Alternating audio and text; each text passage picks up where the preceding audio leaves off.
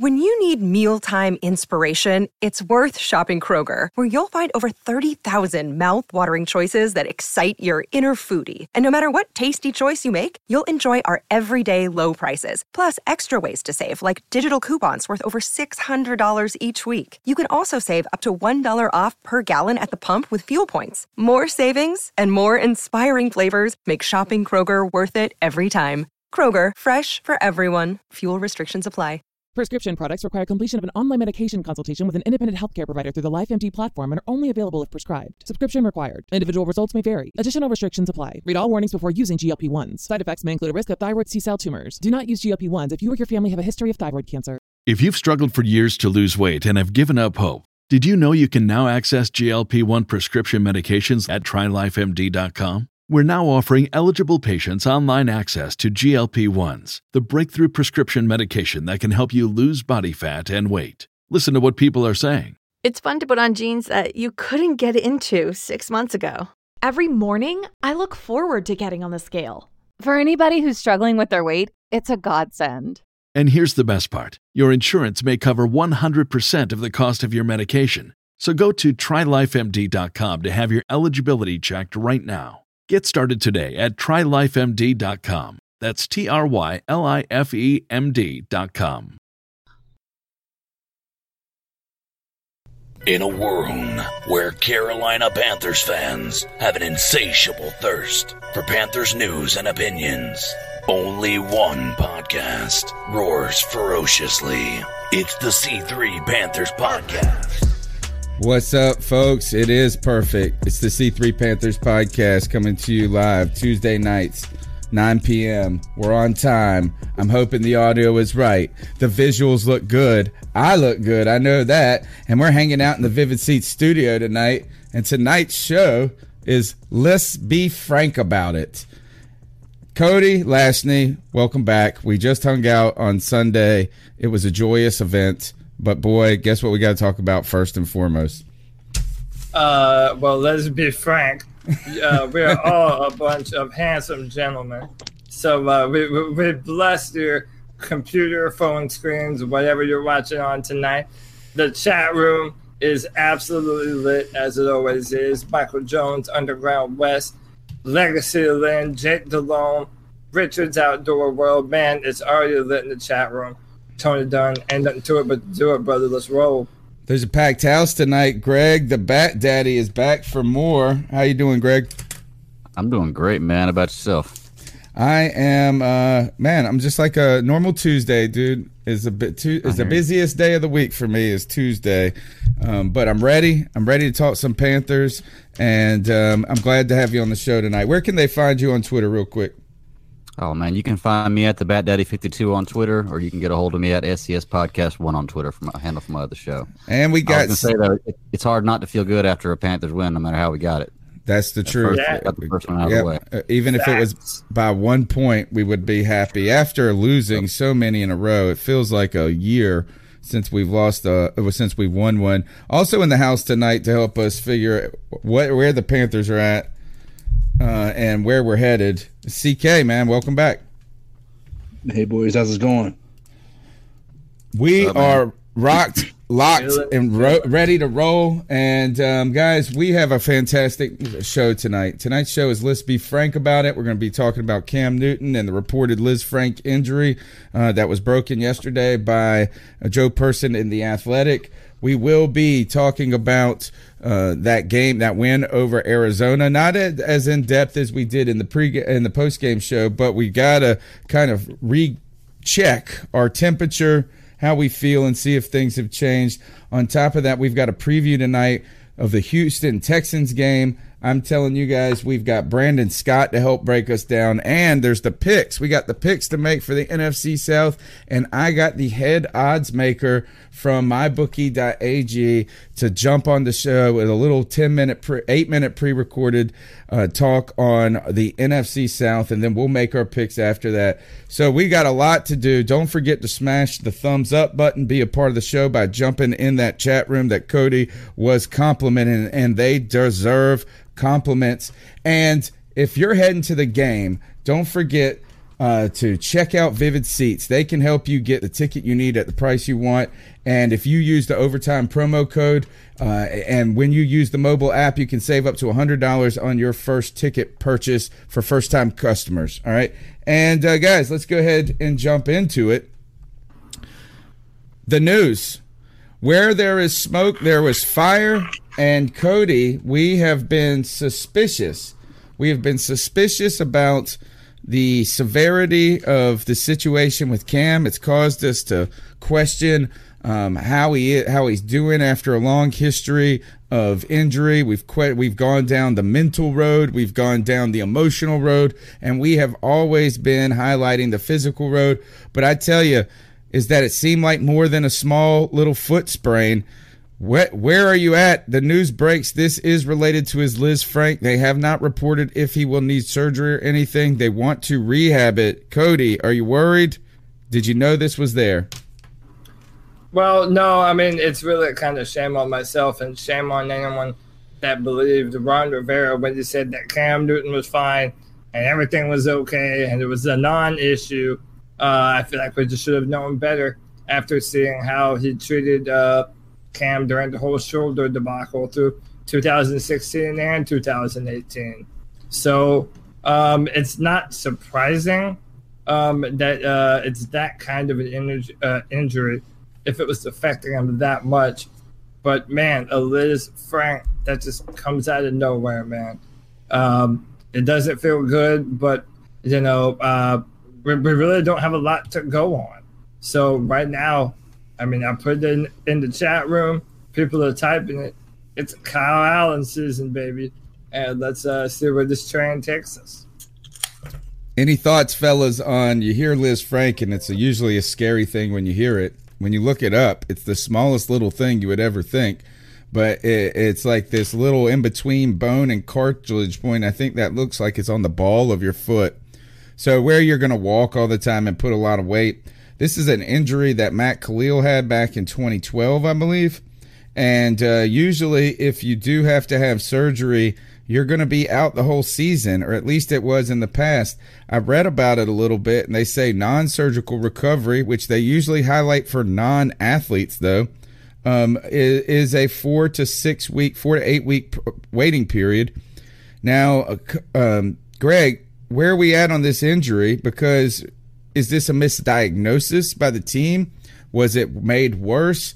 How and do you really think it's the foot?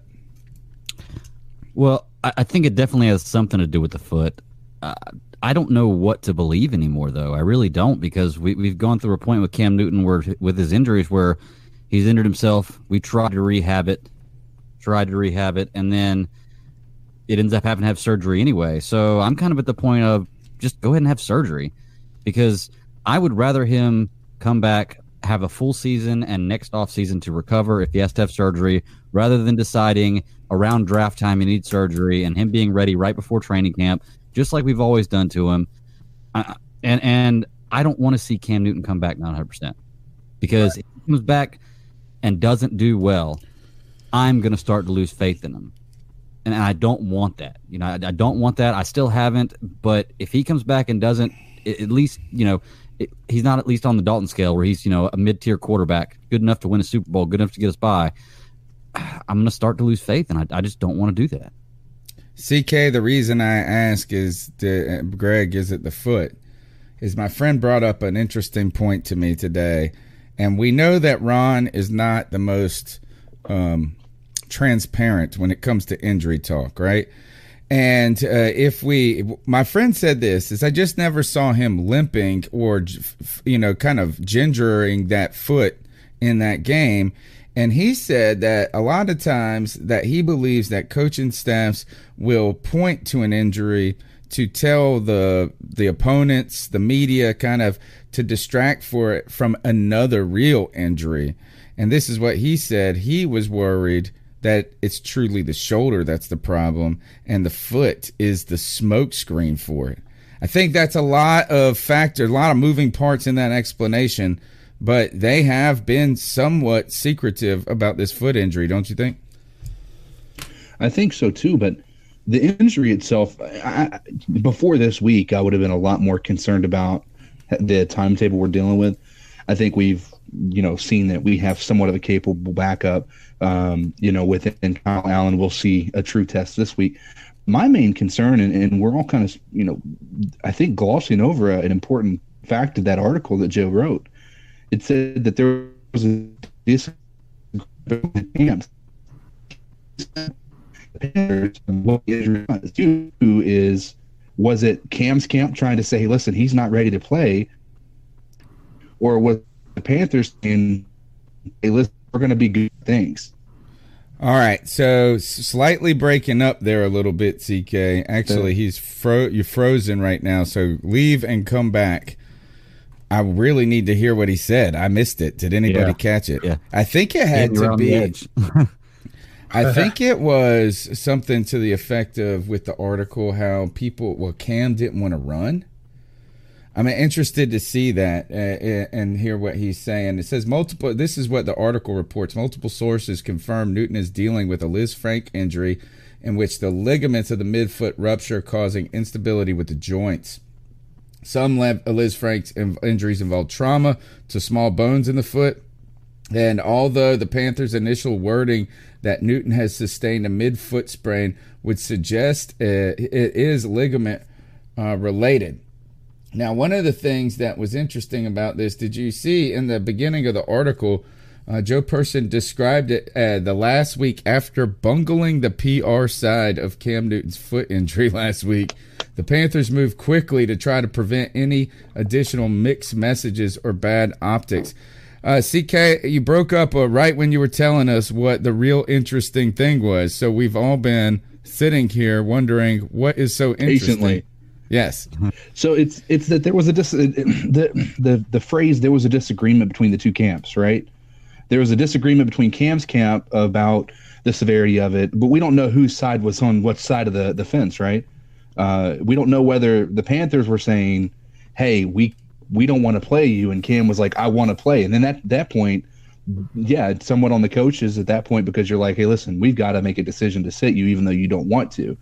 But if it's the the Cam's side of things didn't want to play and the coaches were like, "You've got to play," that is a situation where it deserves being fired right then and there. You know, when you're talking about a situation like this. And I do feel that CK is onto something. Uh, I really now more than ever, I feel that there is a, a, a friction and a tension between Cam and and the the coaching staff. I feel like maybe there's something of a disconnect, and I, I don't want this to get lost on people. Man, I feel bad for Cam. I feel like Cam was really making an, an effort this year to be the type of passer that everyone said he was never going to be. I mean, he dropped a lot of pounds. I mean, he's really, uh, you know, tried to change up the throwing motion. And then now for this to happen, I mean, the man has two more years to prove that he's worth a brand new contract worth a whole lot of money. So uh, you just you have to feel for him. I have heard this is an easily misdiagnosed injury because it's kind of it's very difficult to see because it's dealing with such a small part of the foot, I think. Or at least that is what I've been told. But we've been saying it is there was something strange in the neighborhood when there was no real indication of like how Cam could potentially play through this or about pain management or when they were optimistic. There was something odd going on. And last week, Norv Turner said a lot of guys go out and play with a short, sore shoulder, sore knee, sore foot, whatever it might be. But this week, they're saying there's no exact timetable for his return. I feel like Joe did use some quotes here that were very pointed to maybe give us the idea that Norv Turner's like, hey, get on out there and a sore foot or whatever it is. Actually, he speaks all slow and southern. But Hey, baby. Oh, gotta yeah. play Foot, even if it's sore, baby. yeah, football. yeah, there you go. So we've we've turned Norv into Austin Powers at this point. Yes. exactly. So, real quick, kind of touching on what CK was saying, I, I have noticed it seems like this year, different than any other year that we've had Cam, it seems like there is a disconnect between the franchise. and I'm talking about just fans, the franchise and himself. It's always seemed like the, the franchise, the, the the the owner, the head coach, everybody's loved him, And for some reason this year, it seems like that's fallen off a little bit. Do you think that has anything to do with Tepper taking over? Do you think maybe Tepper is not sold on Cam? He gave him his first couple years to see if he was sold on him, and now he's not so much. Uh, I mean, listen, it's certainly possible. Uh, when you have a, a, brand new owner who just spent that much money and, and he wants a winning football team, and he comes from a winning football team. Um, you know, I, I don't know what Tepper thinks of of Cam if he knows all the details that we know about his time here and not having enough talent around him uh, on the exterior and on the offensive line. Maybe Tepper knows that. Maybe he thinks that you know what the media believes that uh, Cam Newton's an average quarterback. Uh, I don't know what David Tepper believes, but if he believes the latter, then um, yeah, it's easy to see why you would draft a Will Grier in the third round uh, to have uh, a quarterback there in case Cam Newton falters. So it's certainly possible. I think that this might be more about between the coaching staff and Cam. All right, and I think there's some softer things at play here, and what I and what I mean by that is that Ron Rivera and Norv Turner and Marty Hurney and everybody that is on that coaching staff recognizes that their jobs are in jeopardy if they don't win this year. Like if they don't make it to the playoffs, there is a good chance those guys are coming back. I mean, aren't coming back. On top of that, Cam Newton is somewhat in jeopardy because of the lengthy history of injuries he's now developing. Right? Is that now? I mean, it's it's it's it's something almost every year, and and it hasn't been intermittent. And then the other thing is, is you're entering a year in the contract that you can you can get out without a ton of financial penalty, or you could stay in it for one more year without a ton of financial penalty. And oh. what I oh. mean by that is is that I don't think they're going to be interested in signing Cam to a long term deal until they get a full healthy season out of him. And, but I think Ron Rivera and them need him this year to be good. And you saw a couple of things is that Ron Rivera in the first press conference, when he was asked about Ron, about not taking deep shots or running, he said that's a lot of the decision making by the quarterback again, you saw, I saw what I thought Greg is alluding to some certain signs of frustration from Cam, from Ron Rivera when discussing Cam Newton. Now, this could be about Cam Newton and he's just tired of answering the questions, but he did seem it almost like they're just not on the same page when it comes to communication about this inter- injury. But then I think about this, guys all I saw was Ron Rivera and Cam Newton have an excellent relationship in that All or Nothing show. So it's kind of hard for me to think that I, I, don't think I don't understand how it could have gotten that bad in the past or at this moment unless there was truly a misdiagnosis or two different feelings about how you should truly approach it. And guys, the last question about this, and then we'll get into some calls. What do you think Cam wants to do about this? Um, and, and, say this is if you have an injury that you suspect is more than just a foot sprain and you're concerned about it being worse, what do you think Cam wants to do in regards to his season um, and and the idea of signing contracts in the future? He does have to protect those interests to a large degree. Do you think that he has any ideas about how he should treat this? I, I mean, I'm, I'm sure he wants to play as soon as possible. I, I mean, listen, we've already sort of started to uh, see how this goes. I mean, if Kyle Allen balls out uh, as he did against the Cardinals, you know, he's going to have a few really stiff tests. Man, the NFL stands for not for long. And, you know, I, I feel as though um, it might be a scenario where he knows next year they only have to pay two million dollars. Even if they moved on from Cam Newton after this season, the Panthers only owe him two million dollars. That's nothing. Cam Newton is on a bargain contract right now, especially when you compare it to other quarterbacks in the NFL. So I imagine Cam doesn't want to waste time at all. Uh, bet on yourself and try and come back as soon as possible. If I was him, but I don't I don't know what's going through his mind right now. Any thoughts on how Cam? I mean, where do you? There does seem to be some sort of discord between them a little bit, right? And and maybe we just haven't heard from Cam, and he's just avoiding it. Maybe we're kind of making it up. Do you think there, Greg? What do you think the frustration could be? Do you think it is Tepper, or do you think you, is that where your mind goes to? Because mine went to the coaching staff. You said Tepper. Did we lose Greg? Uh, you're muted, man.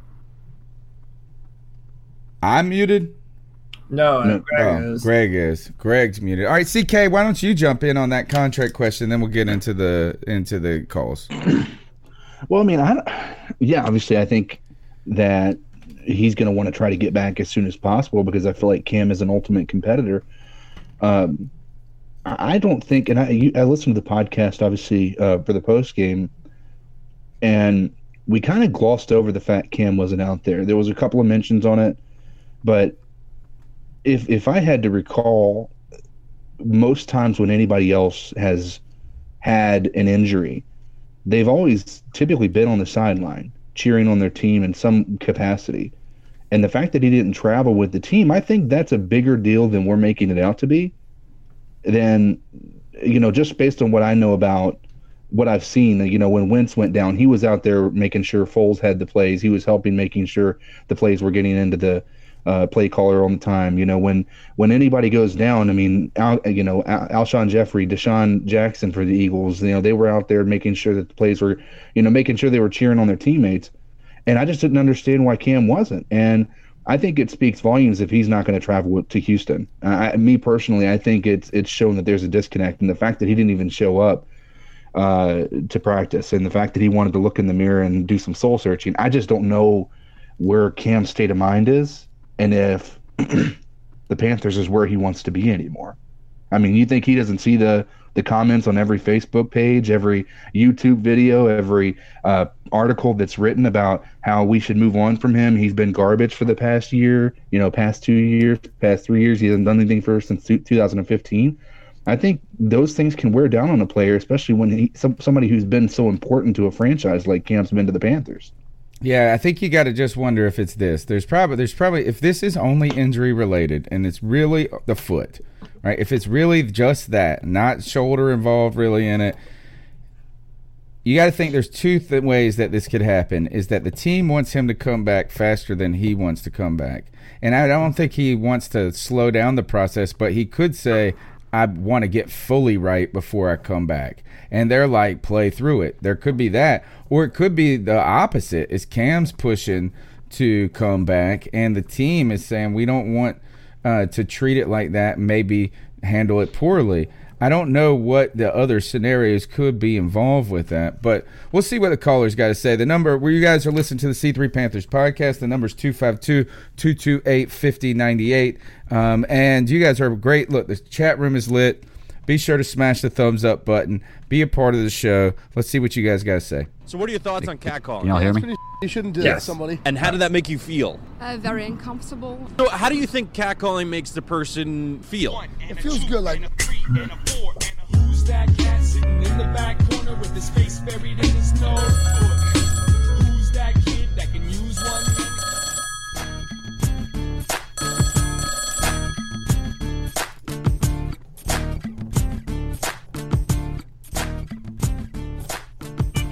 Hey guys, this is Justin Holbrook, um, in uh, Charlotte down here, and uh, what you guys need to do is check out Cam Newton's YouTube channel. He posted a video today, and it's called Cam Newton Game Day Unfiltered. This was from last Opening week. About my feelings after losing the first two games.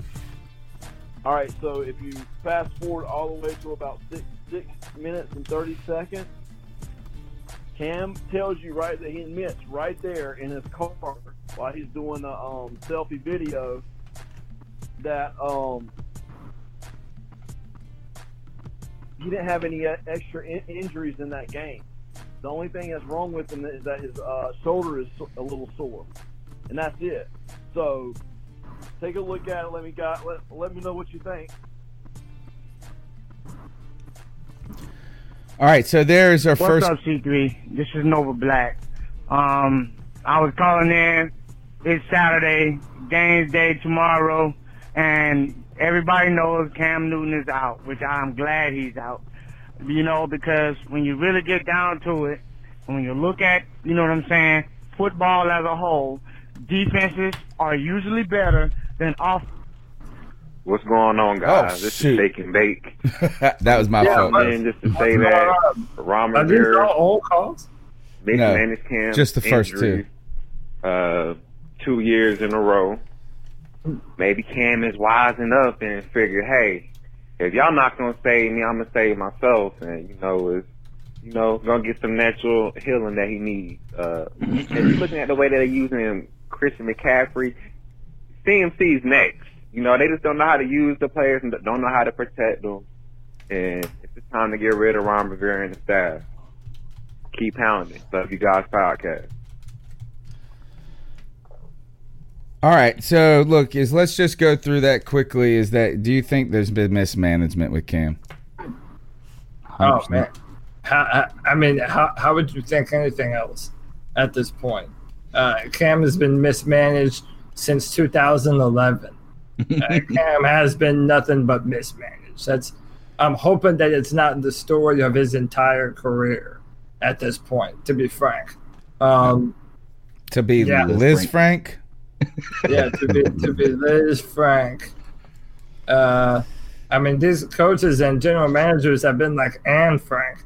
They can't see and they can't hear what's going on on the field, and their quarterback being torn to shreds.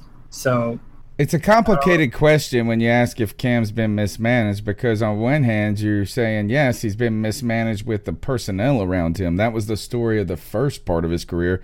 And the second part of the career there's questions about if they've handled the injury process, the timing of it, and the recovery, any of it uh, good. And and has Cam been at fault at, uh, at any of this? And when I, if you go back to the initial sol- shoulder surgery, remember how late they had it that first year? And they should have like you're out of the playoffs at that like as soon as it happened there was this uh, they were like well let's try to rehab it. Let's try and that is some people try to go that route. I don't think Cam likes the knife. I don't think Cam likes the knife.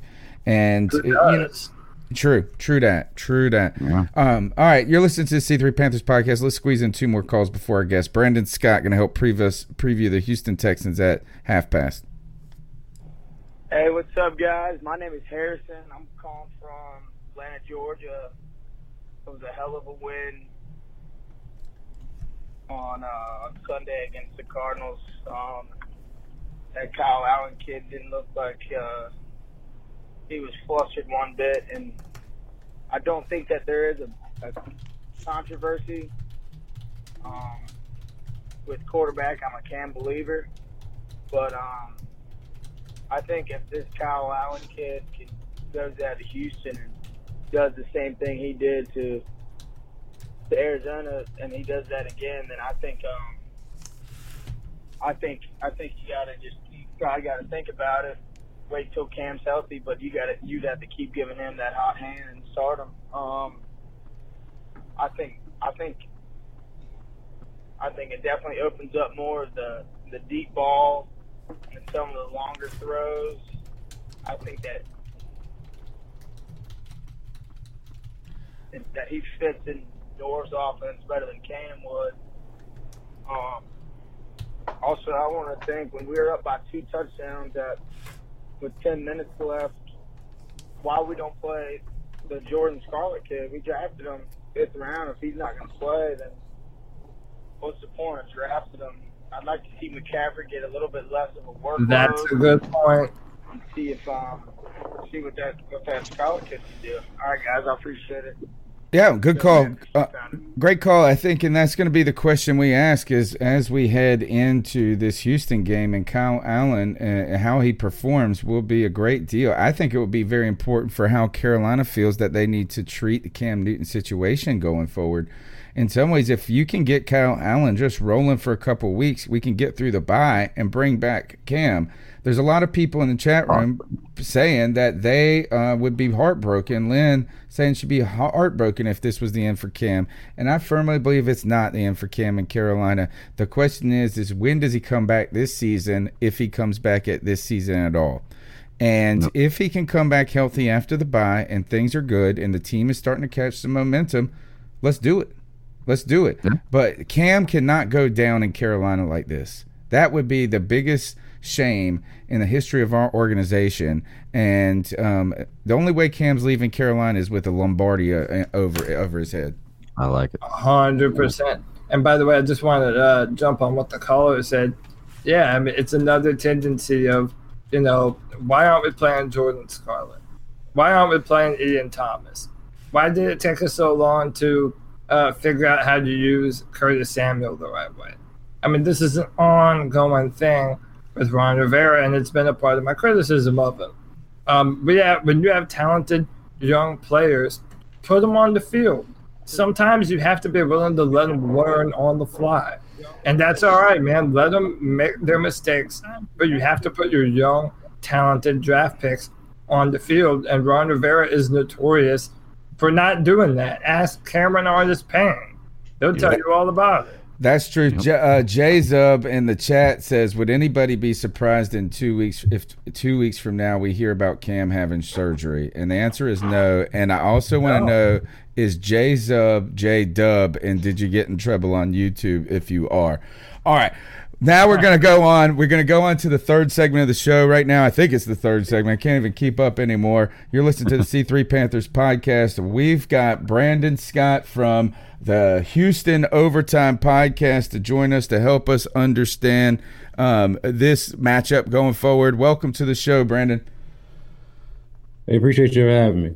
Yeah, man. Thanks a lot. And look, we're going to kind of do round robin and just pepper you with questions until you get tired and hang up on us. And uh, and and I will start right now. You're going to have a lot of love on this podcast because everybody uh, there's a lot of Clemson there's a Clemson fan here. He loves your quarterback and stuff and and I love your receivers and things like that. But just tell us, man, Houston, it seems like the best team with the worst record they're better. They're better. That they should have beat the Saints, right?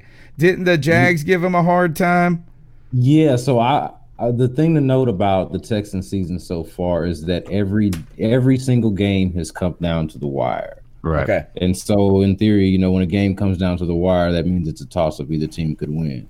And they've won two out of the three of those. Now you look back at the Saints game, they picked it up there and they had a chance to win that game and they barely lost by a 58 yard field goal, so they could easily be three and zero oh right now. Now, if Leonard Fournette, if Leonard Fournette gets a better spot in in week two, or if you know we get a better look at that play, there there are some people I can tell you for a fact in Houston that thought he may have actually crossed.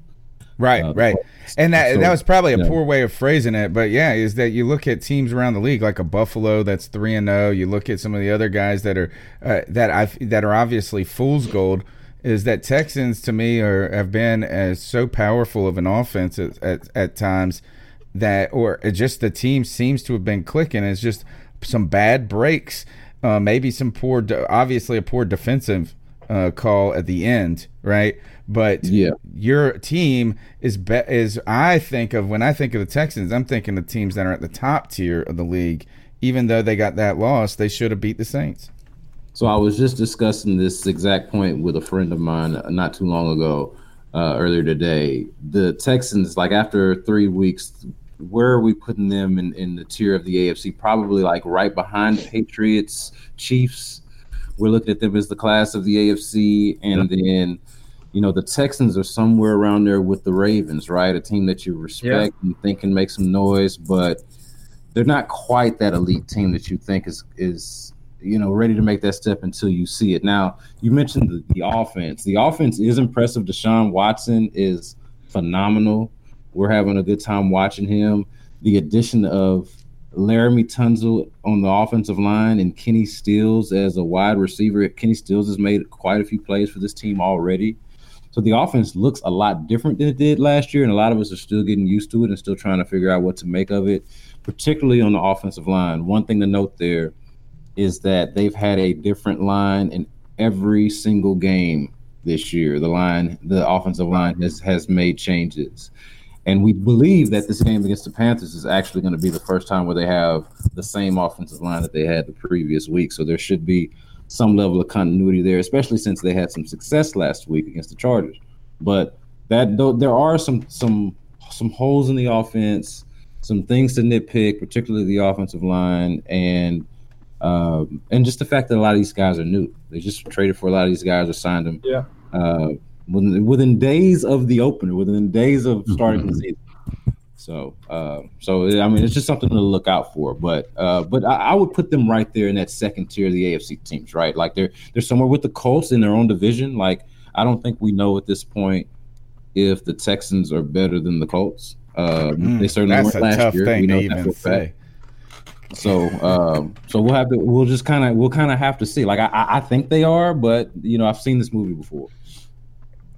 Definitely. Uh, Brandon, I'm Cody. Uh, wanted to introduce myself to you, but um, I uh, so I write for DraftTek.com. I'm the analyst for the Panthers, and just recently I picked up the Houston Texans. So I, I write for for them as well, and I write about draft picks. So before I talk to you about this season, I want to ask you this, man: Was Laremy Tunsil worth the next two years of first round draft picks for the Houston Texans?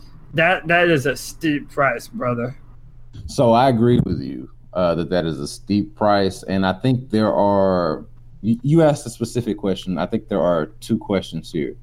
I yeah. think generally you can ask, is Laremy Tunsil worth the haul, the two first round picks in the right. second? Or the haul, is Laremy Tunsil in a vacuum worth the haul. And I and, think, and stills, I guess, if you want to throw that. Sure. well, well. And, and, you know what? I, I, think uh, going back to my earlier comment, that's not a a, a throwaway there. He has yeah, be played well. Hey, you know, if you look on Twitter, guys have actually joked around. It's like, man, I'm we're really glad that we got Tunsil in the in the in the Kenny Stills trade.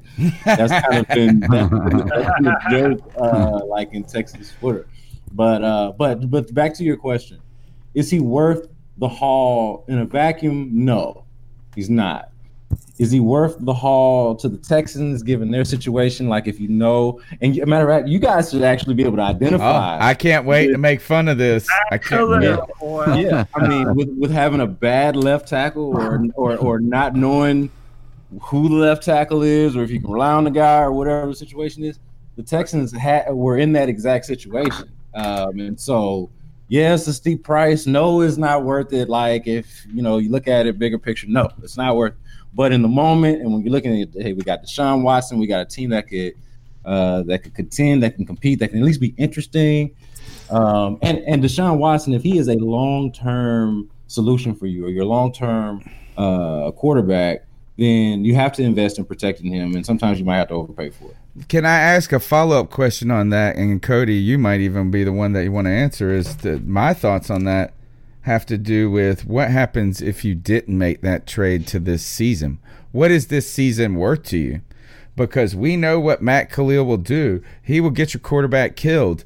And the only reason that we didn't lead with making jokes about Matt Kalil is we've had to watch freaking Daryl Williams play left tackle for us for the last two weeks, who has been equally as bad. I never thought I would see anyone as bad as Matt Kalil, and he was worse. So was that? I think that whole trade was a bet on this season, or at least not throw away this season.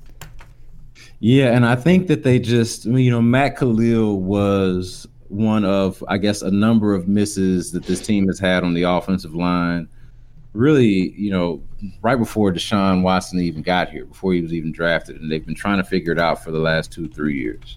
And so, what was it going to look like? I mean, it was going to look terrible. Like they don't, honestly, they haven't been great with Tunsil because um, they've had two rookies in there as well. The their first round pick is Tytus Howard, who was drafted as a left. That's another, that was supposed to be another solution at left tackle, but it's like oh, I don't know if he's ready. We're going to put him at guard. And then, well, later on, the last game they put him at right tackle. So like they've done musical chairs on the offensive line with everybody except Tunsil, basically. Yeah. yeah. And and so uh, so that it, that should give you a sense for what the offensive line is look like. Nobody holds their position, I guess, except Nick Martin at center.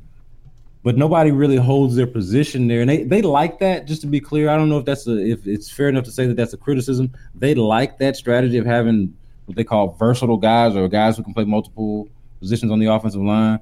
But as I told you before, it's the third, three straight weeks, three straight different offensive lines, and they've been like pretty good. So without tons of, I, I mean, I don't know. I, it, I, I don't. I honestly don't want to know. yeah. So, hey, Brandon, what's up, man? My name's Greg. It's nice to meet you. Hey, Greg. Yeah. Hey, uh, so just touching on some of the stuff you guys said, I agree with you completely on your tiers uh, of the Texans. I don't think they're anywhere near the K- Kansas City or, or uh, New England, but honestly, I don't think really anybody in the NFL is near that level right now. Uh, but they're right underneath it. I, I think they have what it takes to win it all right now. I don't know if they will this year, but they're they're a good building team in the future, and I really enjoy watching them. Um, we definitely know what it's like to have to change up offensive line. You know, we, we can agree on that. But uh, my question to you is, uh, I don't know if you saw our game last week, uh, but we have a pretty decent defense, and we've got I, I think we've got a great front seven, and they're starting to mesh together really well. We had eight sacks last week, and I know that It a big problem you guys have is your offensive line and keeping Deshaun Watson from getting sacked, which kind of sucks because it's kind of the same song and dance we heard with Cam Newton. Uh, are you worried about next week with our defensive line, your offensive line, of what it could mean for the game? Do you think that'll be something that completely changes the game around? I, I would have been worried more last week than I am now Okay. after seeing how and and honestly, I'm not gonna give you a hot take on whose defense is better between the uh, the Char- the Chargers and the and the Panthers. I, I would probably say that the Panthers are, if I had to get, think of some of the numbers that I've looked at, are, are probably ranked better uh, defensively. But after seeing them against a formidable pass rush in uh, you know Melvin Ingram and Joey Bosa in with with the Chargers, and this being like I said, a whole nother new line, and seeing them being able to perform against them, uh, or at least hold their own. I feel better about that going against against y'all's guys. Now there's still some concerns there, and that's still I think up front is where the the matchups are most interesting. You could argue that about any game. What did you But- see in that game? What did you see in that game that maybe that was different than the first two weeks? Well, I just I, well for one thing, I think that Tytus Howard is better at right guard than what they had before in Chantrell Henderson. So uh, and and that uh, you know honestly, Laremy Tunsil looked a, a little bit better, even though uh, the you know even though he suffered a bit of an ankle injury, and they're just a little bit more in sync. They're they handled the blitz better. And that was something that was really bad. Uh, well, I wouldn't say terrible, but they weren't good at it. It wasn't just the offensive line, too. Deshaun Watson holds on to the ball too long. That's a major criticism of him, uh, and probably takes too many chances. But that's also the thing that makes him great. Um, so between the running backs, the offensive line, and Deshaun getting rid of the ball, for the most part, Deshaun still holds the ball too long. But overall, as an offense, I saw them handle the blitz better. And so I feel good about that at least. They seem to be gelling a little bit and seem to be a little bit more familiar with what it is that they're supposed to be doing, what their assignments are. Um, now, does that mean Charles guys can come up there and still wreak some havoc? I think I think that that's fair. I think that is that is a fair matchup to look at and say, okay, mano y mano, who's going to win that one? Yeah. I mean, you're definitely right. Taking a little bit of time to gel together is always the biggest part about an offensive line. Same way with kind of a defensive line. Now, I want to touch real quick on what y'all were talking about earlier about the trade for Tunsil and, and Stills being worth what they gave up. If you ask me, and I'm, I don't follow the, the Texans really, really closely, I just enjoy watching them. Uh, they're a great team to watch. I, I think personally it was worth it because the only thing I see you guys need to fix on your team is your offensive line. And you got a good player to replace that. A- And you can do a lot through trading next year, developing players you have. I don't think y'all need a lot of high offensive picks or, you know, high picks for next year. I think y'all are right there at the cusp of being a Super Bowl contender. So for me personally, I think that that trade was worth it. Uh, you know, you don't have a lot to do on the offensive line if they gel together. I think y'all are right there. Did you kind of look at it that way, or do you? I, I agree with that, and, and I'll reiterate the point about Kenny Stills as well. Like he's just been such a great find in that trade. He was a at the time of throw in because the the urgency for the trade, the reason why they wanted to do it is because they needed to address to address the issue at left tackle. Right. And Kenny Stills was kind of a thrower, and there's some some non-football things that are going on with Kenny Stills in Miami as well. That kind The of coach, him and the coach, like uh, they made, he made him listen to Jay Z for twelve hours straight or something. Yeah, right, right, right. And like, what the what the hell kind of mind game was that anyway? Like that was You that gotta was be tough. One of the silliest things that I've heard in in, in the entire offseason. Like, oh, you know what I'm gonna do to make you nervous? I'm gonna play Jay Z to like uh, a, a, a, a black guy in his late twenties, early thirties. Well, it's because they don't like it because he called out Jay Z for being a sellout for the money. Right, but but that that's fine and all, and there's possibly something to that and discussion to be had about that. But that doesn't mean Kenny Stills is like going to get nervous listening to Jay Z. Like I know he's been listening to him the last twenty years. Exactly as, as What a most of us have been. I mean, it, it was it was absurd. You know what I'm gonna do to get to you? I'm gonna play some Jay Z, some of the most popular music Yeah. that exists in your era. Take that. Make no, make no right, exactly. I'm make you eat steak. You want that? right but uh but but back on the team though um so uh, so with the draft I, I wanted to point out or not the draft the draft the draft picks that were included in the trade so we talked to people in the with the team recently or i guess not too long after the trade and the sense that i got from them we, we you know we're having this discussion about was it worth it? And you know all of that kind of stuff. Well to them i can tell you that they look at the draft, this year's draft, the one that they just participated in and have players on the field right now from, next year's draft, and the draft after that, they don't seem to have the most confidence in. Like their scouting department, I don't know. I mean, I'm not a scout, but the information that they're getting has them valuing players in the league now over these draft picks that we in media and as analysts value a lot more because we're thinking, you know, we're not necessarily just thinking about the short play, we're thinking about the long play. They seem to be thinking about right now. We've got Deshaun Watson right now. They say Andrew Luck's retirement didn't factor in any of the moves that they made, but it's got to be in the back of your mind of how much you can have a guy be banged up. Can a guy get sacked 60 times a year and still want to play for you? Right. Um, so so so how how- how long do you have this this moment where for years and Bill O'Brien is the one that can that can speak to this the most because he went so many years with with no quarterback. I mean, this is this is a team that's been wanting a quarterback or needing a quarterback for years, and they finally got him. And now you can't. So you got to like keep them upright. up at this point. You got to keep them upright. I think too. Just to remind us, wasn't there some weird stuff that happened with the front office, like just right around the draft time and things? So it's not like there's been this like giant plan of how to proceed in the future. And uh, other point on the Kenny Stills thing is, as a giant Will Fuller fan here, you know that the guy is going to miss time.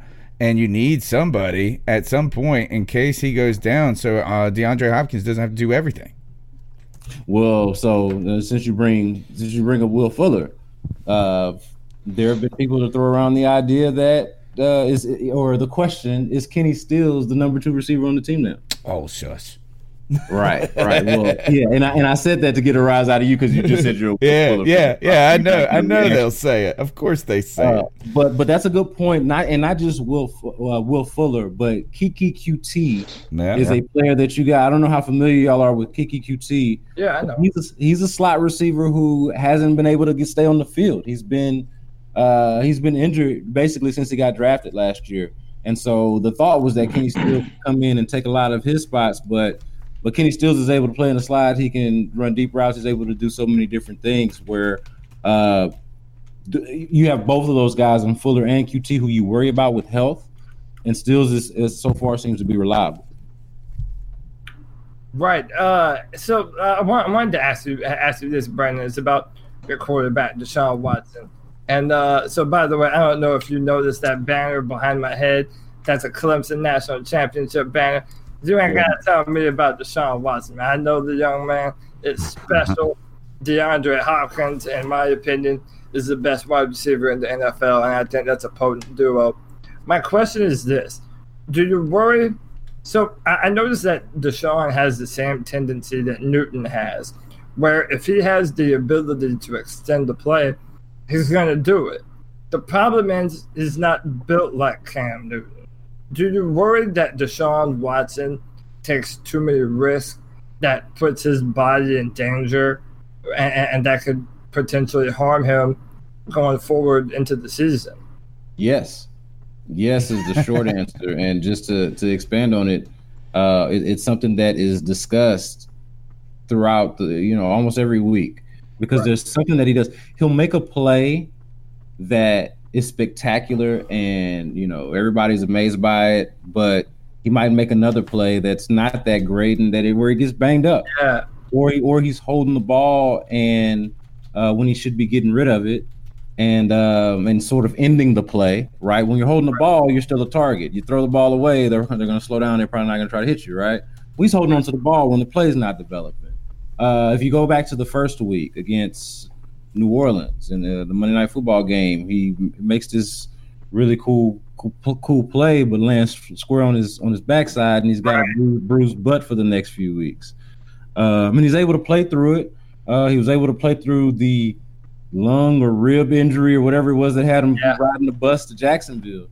Um, so it, it's not like he's not a tough guy. I, I believe in like his toughness and like his his willingness to play through injury. But to your point of whether he's taking too many shots and taking too many risks, I can tell you for a fact that that's something that they they discuss with him internally, and uh, and something that he has to be more mindful of as well. Even though there is a balance there with not wanting to take away from what he does and what it is that makes him so special. Right.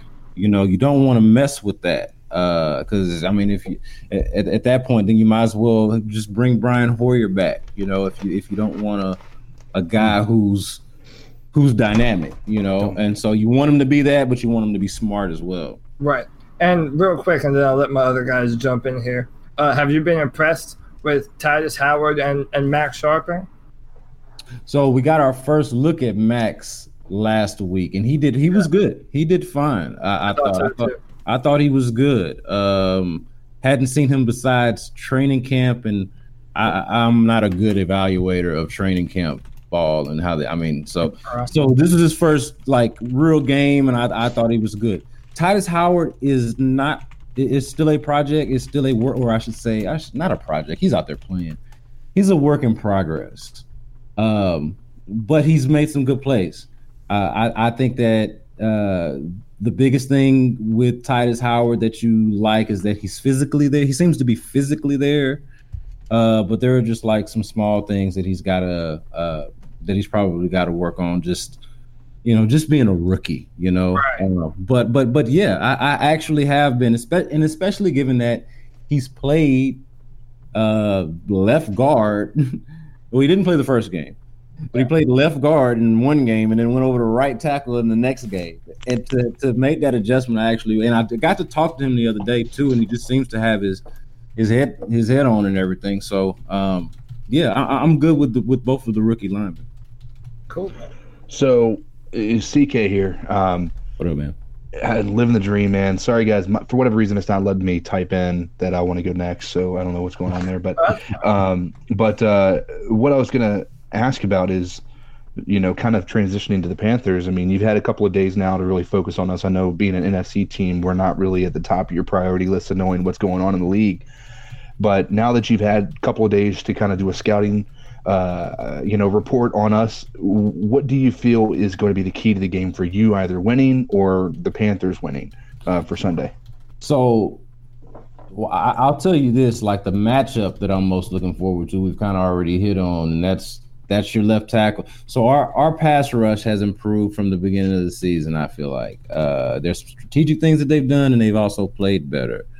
But given what J.J. Watt and Whitney Mercilus, D.J. Reader, uh, Charles Omenihu, the rookie out of Texas, like we've got some some some pass rushers. And so I'm I'm interested to see how you know how they might exploit that left side, how- you know how that might go, and of course with the rookie, well not the rookie, but the young, inexperienced Kyle Allen out there, you know I, I'm interested to see what that matchup looks like, and I think if they can exploit that, they did well against Gardner Minshew, even though he was able to have a late drive that almost won them the game. We talked about that earlier, uh, but but I, I'm, I'm honestly most interested in how our front, how the Texans defensive front goes up against uh, if they if, if they can win that matchup against Carolina's offensive front, and, and if they can exploit the youth, the inexperience of Kyle out. Um, that for me is the biggest thing. Now, you guys brought up earlier something that you know I hadn't thought as much about, but is definitely worth worth mentioning. Y'all's defense is not for. Look, I don't have a, a lot of affinity for y'all's offense. Cam's Cam, I don't know what's going on with Cam Newton. Kyle Allen, I'm familiar with him from his college days, and I just don't necessarily see that being like a, a, a, the greatest solution for you guys, even though he does have some talent. And Chris, it's like Christian McCaffrey and Olsen or bust. You know, I don't see much from the from the Oh, offense. but- you ain't but the- heard about Christian McCaffrey then. What you just wait. He's gonna Yeah, be by to the disagree then the end of the season. At the end So of the I, season. well, I just said Christian McCaffrey or bust. That was. Oh, oh, oh, we I thought said you said Christian the- the- McCaffrey's no, a bust. no. it's, it's Christian McCaffrey. I feel like that Oh, is right. the Okay. offense. Yeah. And, and A that- lot of that is- that- unproven- I, I- I feel like there's not uh, much more, much more to it than that. Without we- Cam, we are not a team that strikes fear into anyone's heart. Except for, I tell you, the thing that we're optimistic about is that Cam has been such a sh- shell of himself this season to start, and we're all debating of why that is and injuries, what else is going, all this stuff. Is that when Kyle Allen came in, it was a breath of fresh air to the offense, and some of the speed guys could do what they're trying to do. There are some weapons there, but except for the problem is, is that the weapon. It's kind of like uh, the Texans' offense without uh, Watson. You know, is that it's just not the set. It can't ever be what it's supposed to be without Cam Newton. But Christian McCaffrey. But the thing is, is we might be able to just do just enough till Christian McCaffrey comes back. I think what you really need to, and what we're excited, I think about, is a new. We have a new defense. Our new defense, we shifted to a 3 4 in the past season. We got Brian Burns high in the draft. He has been sensational to start. We have not been lights out as a defense, but we're seeing signs of young guys playing well where we could start to really bring it together, well, whether we do or not. So we're looking at Houston as the litmus test for the Carolina Panthers. Is Kyle Allen a one hit wonder for one week against the worst defense in the league almost? Or is he just enough that we can support until Cam gets back and the defense starting to gel together? This is our litmus test, guys. Yeah. Uh, so real quick uh, on on a point about Kyle Allen and the, the weapons, kind of I guess having an opportunity now since at least you have a quarterback in there who's healthy. I will say that the weak part of the Texans defense is the secondary. Um, they've got good safeties, but the and and you know Bradley Roby's been pretty good for them at cornerback. He's but all- the yeah. main the the the mainstay Johnathan Joseph is the is the one who uh, Philip Rivers picked on in this past game, um, and I wouldn't be surprised to see something similar happen uh, in, with with with Kyle Allen with, with or with, with you guys. I mean, I could see the same thing happening, and so there are some there are some situations where I could see both uh, Carolina's offense having some success against the second throwing the ball, right? Uh, especially with with Cam not being out there and not being erratic and not being injured, you know, playing injured. And uh, and and like you mentioned uh, about, I would just co-sign your point about the defense. I ha- I've also been impressed with with the defense, and I'm interested to see how they match up. How has life been without the honey badger? Honey badger. you know what is funny? Like the honey badger, like, he's a good player, right? But he was more loud than good, honestly, when he was here. And I say that honestly with all due respect. I was a huge fan of him at LSU, huge fan of him at LSU, and I like that they that the Texans picked him up. I, I liked what he did here. Uh, but man, that dude went to went to go get paid, man. Kansas City paid they they ponied up, and I I- like I would have been upset if the Texans paid that money to to the Honey Badger with Clowney still unsigned or, or franchise. Oh, we didn't even ask about Clowney. We can get there. We can get there. We can Yeah, get there. I had a But- question about him, But, but yeah, and we can get there. But I will say, just on the Honey Badger, his his replacement has been Tashaun Gipson from Tashaun Gipson, who played in Jacksonville last year, and uh, and so far so good. He he made a big play at the end of the game uh, on the ball, uh, some at the end of the fourth quarter, and uh, and I just I just think that he's a good player. So I I, I like their replacement. for the Honey Badger, and uh, you know, good good for him on getting his money. I'm glad the Texans didn't give it to him. So uh, CK again. I what I was looking at. Um, I, well, let's. so Deshaun Watson, right? You know, I, I think we're so hungry for that next great quarterback that they crowned him really early in his first, like when he started before he had his ACL, as being you know that next quarterback, right? And then you have the ACL. ACL. He comes back. He has a a decent season, but it wasn't to the same level that they were expecting. And then, you know, we come in this season, we see a great start within the Saints, and then a Jaguars output that didn't exactly provide a lot of confidence. And then now we had a really great out, outing again against the Chargers. It reminds me a lot of Cam Newton and the fact that the inconsistency is there. When you compare the two, what what do you feel like your fan base is split down the middle on on Deshaun Watson the way that Cam Newton has this fan base split down the middle as well? Yeah. So yeah, the, the the difference between the two, if we're going to compare them, is like how one is more polarizing than the other. And I know we're Yeah. talking football here, but if you allow me to just to kind of go outside just a little bit, of course, you know, Cam Cam's got personality. He's got you know all these things tied to him. Big college career as well, right? But Mm-hmm. but there was more way, way more controversy tied to that than it was to anything that Desha- like Deshaun Watson has no controversy. Like he he is like the he's like the the, the perfect neighbor, like the, the the the guy you want your daughter to date. Like he's- Yeah, he- yeah. he's like a really really good guy, like in the in the public face. So I think that there's some of that going on too, where you know Cam was very, uh, I guess. I wouldn't say loud, but I, I remember when he was drafted, right before the draft, he said, you know, he wanted to be an icon or he wanted to be like Muhammad. I forget exactly what the quote was, but you guys can, I'm sure, can remember Yeah, that. that's what he said.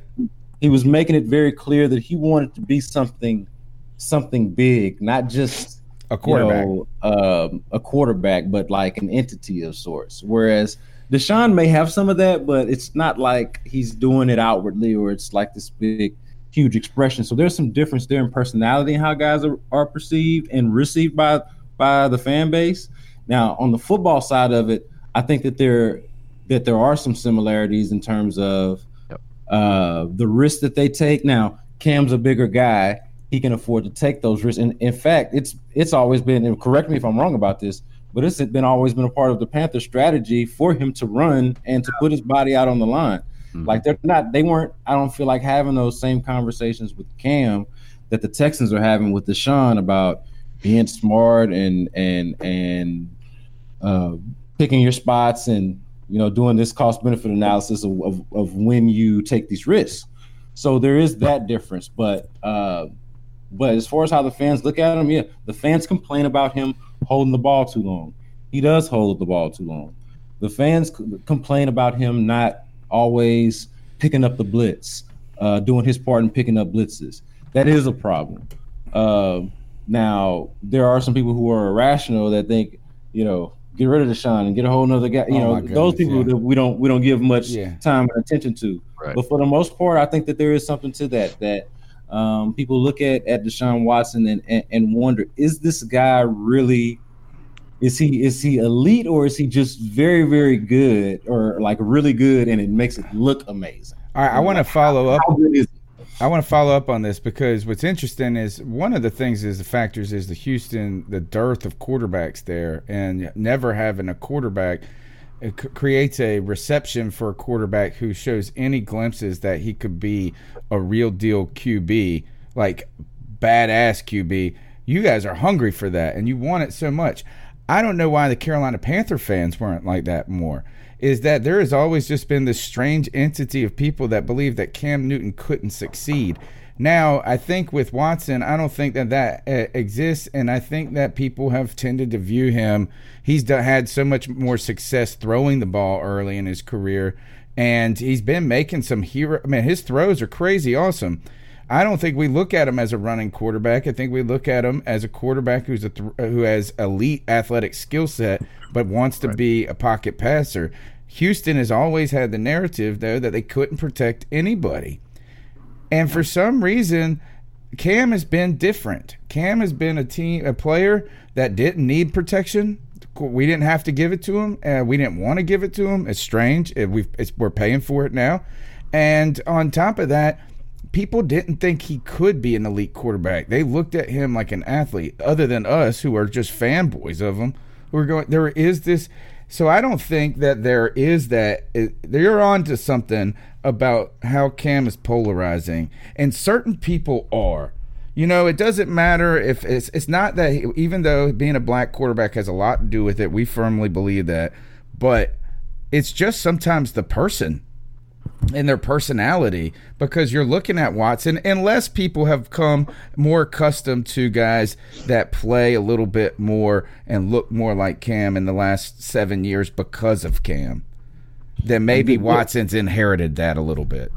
I, I think that there is something to that, um, but I mean, all of that stuff is still there. I don't know if you guys remember or you or if you saw this story last year, I believe it was, but there was a school superintendent, uh, the, the, a superintendent at a public school district yeah, in, in, Southeast oh, Texas. Yeah. I do remember who, um, I can't even remember exactly what game it was, but Deshaun didn't have his best game. Let's just suffice it to say that Deshaun didn't have his best game, and the superintendent of the school district goes out and says, you know, this is, you know, you can't win with a black quarterback and and, and, and I, I, keep stressing that he's the superintendent of the right. school district to point out that he's not a bot.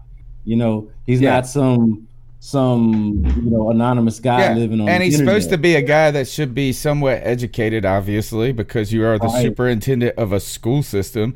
On top right. of that, too, is that what this reminds me of is that I remember that North Carolina is the South but it turns out right. Texas still the South too. I, I like, do you think being in Texas, being further south, there's a stigma of you know more racism as far as that goes? Do you think? Do you see that a lot? Yeah, so so like you got to think of Texas. We have these big cities, right? We've got Houston, Dallas, Austin's. You know, not that big of a city, but it's a fairly nice sized city, and it's the capital. San Antonio. We've got these cities but Texas is mostly like country, backwoods, yeah. rural. I mean, that is what that's what these cities are largely made of. That and transplants from other, you know, from totally different states. Right.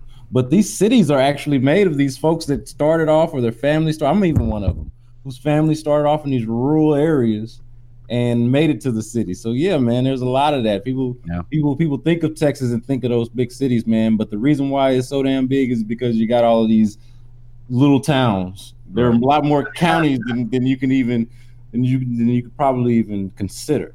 Right. Backwater rednecks, man. You can say it. Yeah, man. I mean, that's what it is. Hey, man, we got They ain't got no water in Texas though, so you can't call it backwater rednecks. They're just back. Back sand redneck. However you refer to him.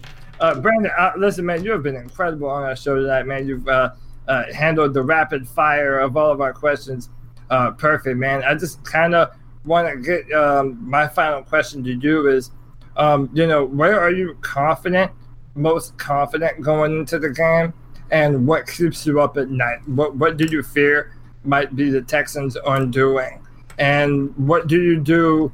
To win the football game. If you win, what do you do well? So, both sides, what what are you afraid of, and what are you confident about going into the matchup? So, so I'm I'm most I'm actually most confident for all that we talked about in in with Deshaun and his ups ups and downs. Every game, I could say like my answer to that to that specific question would be the same: right. is Deshaun. Yeah, Deshaun, Deshaun. Watson and his ability to and make Hopkins. plays. Um, whether it's so, and and just real real quick, the Texans have won differently, or if, have been successful in different ways.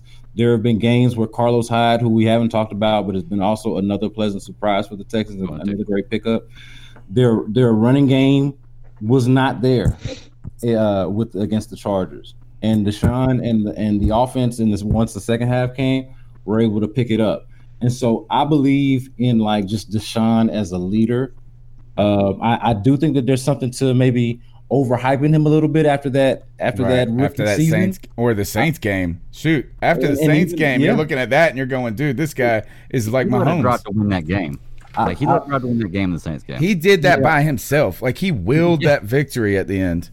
Well, and then there was some of that last week. I mean, in uh, avoiding pressure and and fi- finding the tight end, like the tight ends got involved. I'm like, I forgot we had tight ends that could, you know, like because that wasn't a thing before just last week. And so Deshaun is the short answer to uh, the thing that that I'm most confident in. The thing that I'm more that I'm that I'm worried about is uh, is, is is is the coverage, man. Uh, One of the if you listen to radio in Houston, one of the big calls that you'll get is why is Johnathan Joseph playing 25 yards off of his off of his man? Like why won't he press his why won't he press his man a little bit? And like that is like a, a scare for us, I think, because uh, well because the, the the the front is so good the front is good is, is actually good enough to to bail them out. But in the situations where they're not like we're, we're worried about Johnathan Joseph and just how good is the is the coverage? How good are we in coverage? And there are some holes there. That is what keeps me up at night. Now i i take some uh some comfort in how good the pass rush is. And uh and so i just kind of take the good with the bad there. Okay. Well, uh, real quick, I'm going to kind of change lanes a little bit because one thing we haven't talked about, you kind of brought up before, is the, the running back acquisitions you guys had this year. Uh, the way I look at it, uh, I've, I've had Carlos Hyde and Duke Johnson on my fantasy team this year at one point in time, but either traded them or dropped them for whatever reason. Because for me, it's, it's kind of a, a, a dual threat back, and you don't know which one to play. I see kind of like a Sony Michel James White type um, deal they have going here, where you've got one who's in for more of a pass protection receiving type core, and the other one who's a, who's a bruiser. Now we had two combo, or we had a combo running back with DeAngelo Williams and Jonathan Stewart, but they were both kind of bruisers. So, um, what do you think? Do you like the combination? Would you rather see a dominant one, or do you like, like kind of having both of them and, and giving a kind of variety of what's coming next? Oh, I, I'm good with whichever way works. To be honest with you, I don't, I don't, I don't have a preference on on the style. Like I'm pragmatic, so whichever thing works, I'll go with. But but but to the large to the point that you're making though is it's interesting because we didn't know who was going to be the number one back after they brought these guys in. Lamar Miller had gone down in the preseason, and then they brought these guys in. We weren't sure, and that's been sort of a thing to to what like who gets the most carries, who's who seems like they're going to be that number one back. And so far for us, it does seem like it's Carlos like for or at least for me. I'll tell you, the Texans would tell you, the Texans, the team would tell you that they're doing this uh Sony Michel, this one-two back, this thing that you that you mentioned, that that's kind of the, the attitude, or that the matchup, the defense itself that they're facing would dictate which running back is going to eat that week, whether it's going to be Duke Johnson or Carlos Hyde. So far, I've been more impressed with Carlos Hyde as a bruiser and as somebody who's uh, who's been shiftier than I thought he would be. Uh, Duke Johnson's been good as well. But if if if you're asking me though, what I think the the dynamic is going to be, I think that ultimately Carlos Hyde is going to be your every down back, and Duke Johnson's going to be in there for special situations. Change of pace. Okay. Yeah, change of pace. Right. Okay. All right. Um, uh, my la- uh, last question tonight, and then we'll get you out of here. Thank you so much for being so gracious with your time. Man, it's been Uh, fun, man. I appreciate y'all for man, having me. huh? Man, no problem, man. We're gonna have you back definitely. The my question is, where do you see for the Texans in the division and in the conference this year going forward? You have, I don't know what to think of the Colts. I have to. I I've been um, stubborn in not wanting to believe that they were going could be any good, and I've picked against them each week, and I've paid for it. I feel like every week. Um, there is this is not a toss away division this year. Jacksonville with a crazy awesome defense, and then the Colts with a good start and better than we expected. What are your expectations within the division and the conference this year? Yeah, so I have calmed down a little bit on so the immediate reaction to Andrew Luck's retirement for Texans fans and for Texans optimists is okay, they're the clear cut favorite. I want to say that that was just a fact, actually. Maybe even Vegas, it might even been a fact in Vegas and every, everywhere else. So the Texans are the clear cut favorite once that happens. I started to look around and I'm kind of like you. I'm like, you know what? But Texans have lost to Jacoby Brissett before. Like I've seen that happen. Like yeah, like I, I can't discount that.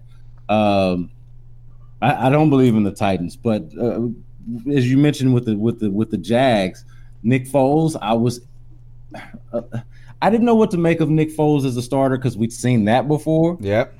Um, uh, away from Philly, but then he gets hurt, and Gardner Minshew, who I will admit I liked Gardner Minshew. I didn't think he was going to come out. I'm not predicting saying I predicted this or any of that, but I like Gardner Minshew coming out of Washington State. I think he should have been drafted higher. So I was actually excited when he went in there. and how can you not like a guy with that swag, dude? That that drip, that sauce, it's legit. Hey, look, look, I've got facial hair, but my mustache will never be as mean as that. And I just have to come to terms with it. And and and yeah, man, you got to respect the drip as well. Yeah. So All right. Uh, so I, I appreciated that, but man, look, I look for me. Uh, what, what, what, I'm, trying to I'm trying to remember the division. The, How you feel about division and conference? The, the, the, division for me. For me, the Texans are still the class of the division, but it's it's out of the Texans and and the Colts. Like, yeah. I, I, I I don't really know what to make of Jacksonville's like their in-house situation with the Jalen Ramsey thing. Uh, I have been impressed with Leonard Fournette and Gardner and Gardner Minshew, and uh, and their defense is impressive. I just don't see it. The Texans have looked the best, particularly because they have the best quarterback. Yeah, and I think that beyond that, I, that you could argue back and forth who has the better roster between the Colts, like the overall roster between the Colts and the Texans. I would say the Texans. You got yeah, some people that would say the Colts. To. I think you got to say the Texans because it always comes down to who's got the in the eyes in our eyes who really has the better quarterback if everything else is a wash. And it sounds like you're on the right in the same thing that I'm thinking about the, with the Texans, and that is if you don't win your division this year, it's a squandered opportunity because mm-hmm. you can't really work. You can't really count on anything but just trying to get into the playoffs and hoping that you catch uh, Kansas City or New England on the down week or a tough week because there's some good teams. Baltimore is nothing that I think they're legit.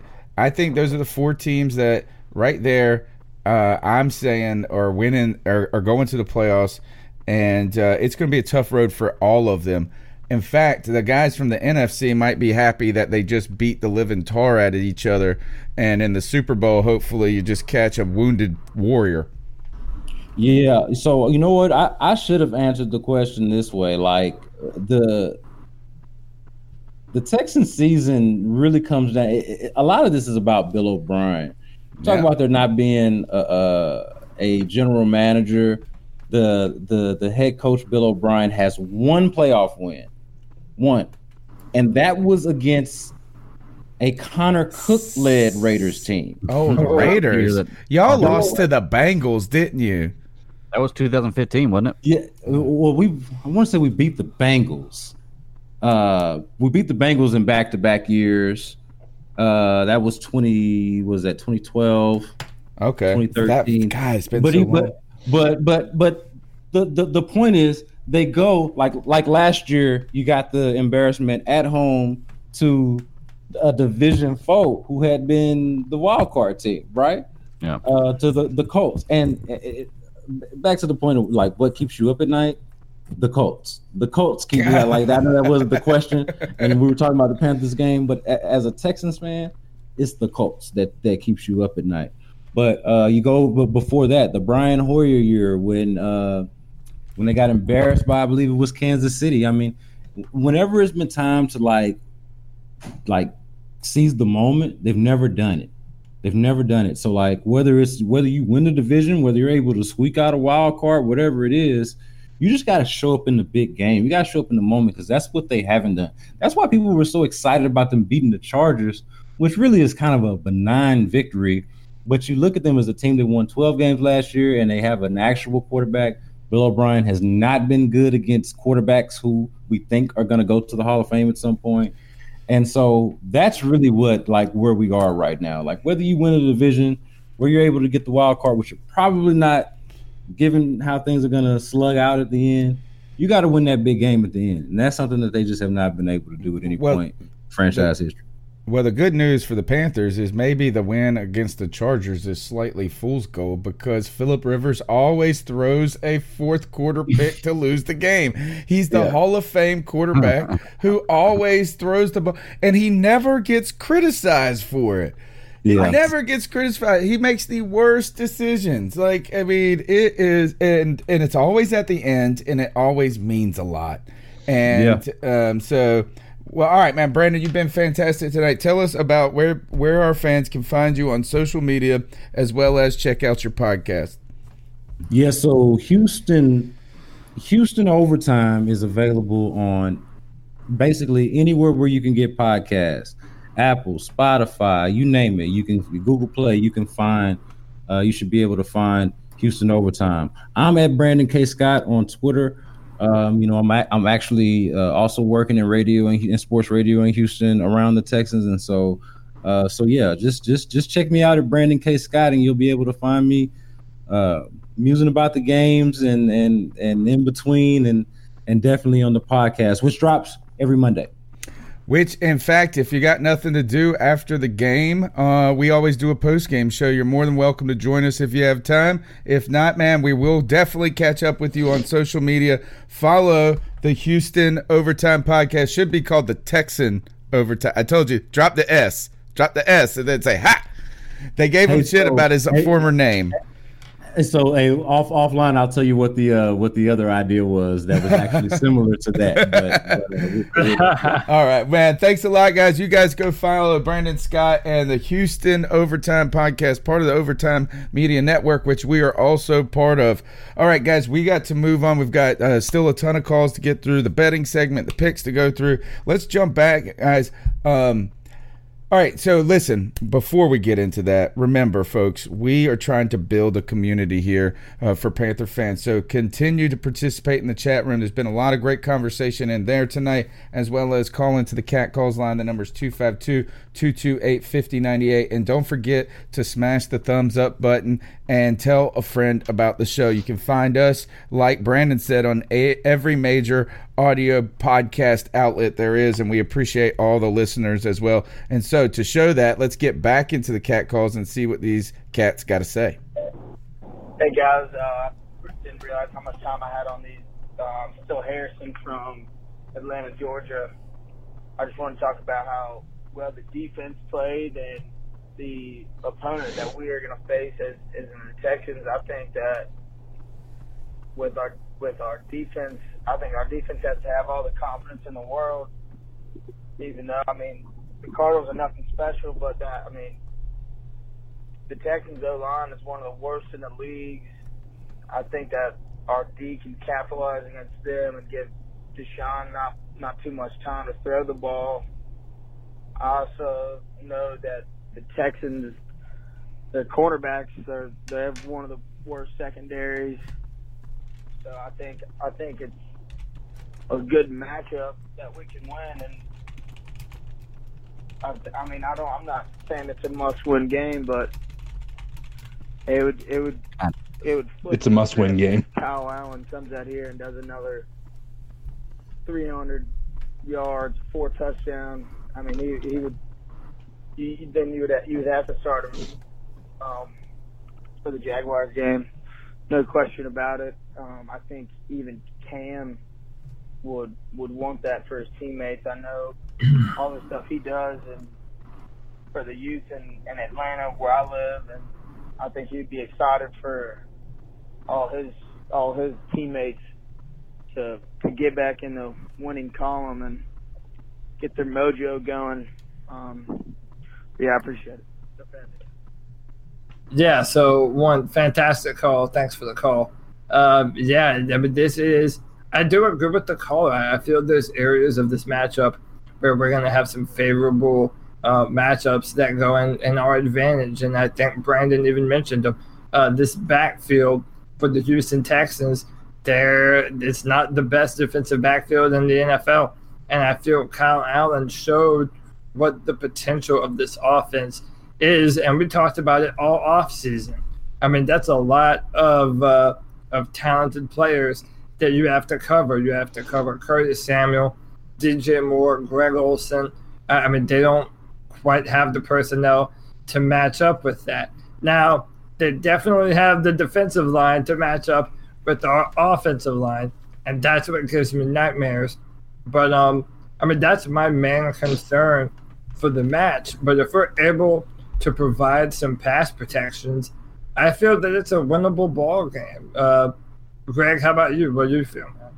Well, touching on what you said, I, I agree with you that that our offensive line is vulnerable right here compared to their defensive line. But I think when you compare the two, our defensive line versus their offensive line, and our offensive line versus their defensive line, I think we have the advantage there.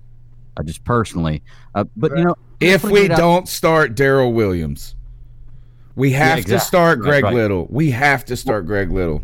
I agree. I agree. I just want to say though, like getting out there about about Kyle Allen, like people forget or pro- no maybe forget they don't know, he was a five star recruit coming out of high school. You know, he was the number seven overall ranked player the year he was coming into college. This guy has put it out there before and is a good quarterback. Now, people talk about how he played in preseason and everything, but let's look at his regular season games. He he's not a bad quarterback. You know, years ago we boasted about having the best backup quarterback or backup uh, quarterback in the league with uh, what was his name? Da. The guy that huh? Da. Yeah. Derek Anderson. I don't like the the man. I Derek don't like to Anderson, exactly. And we never got to see it very much of it. And when we did get to see it, he really didn't do that well. Uh, I think that we've got enough here to get us through the season if Cam needs surgery, and I think that Cam should take the surgery if he goes. But it's a little away from the question you asked me. But um, no, I, I, I think that, that we have the same kind of uh, problems they have this year or right now in this game as far as O line versus D line. I think that's the biggest thing key for this game because we maybe can't match up with wide receiver talent they can, but we have past their top one. I think we're over everything else they've got. CK, what do you CK? What what do you feel about uh, this matchup? Do you feel that we have a chance to pull this off? And if so, what does that mean? What do we have to do well in order to pull this off?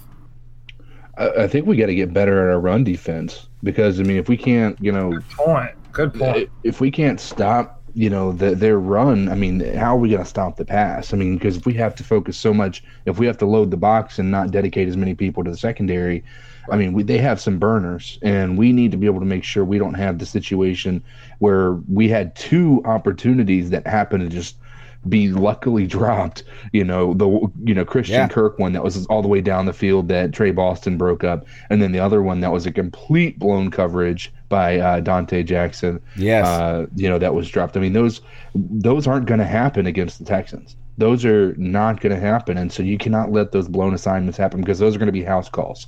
Yeah, and we cannot afford to make giant mistakes on defense with See if if anything, is that yeah, is that Kyle Allen has been was impressive in that. We'd like to see how he can do in two weeks. Can he stay healthy too? Because you know last year he got blown up really quickly.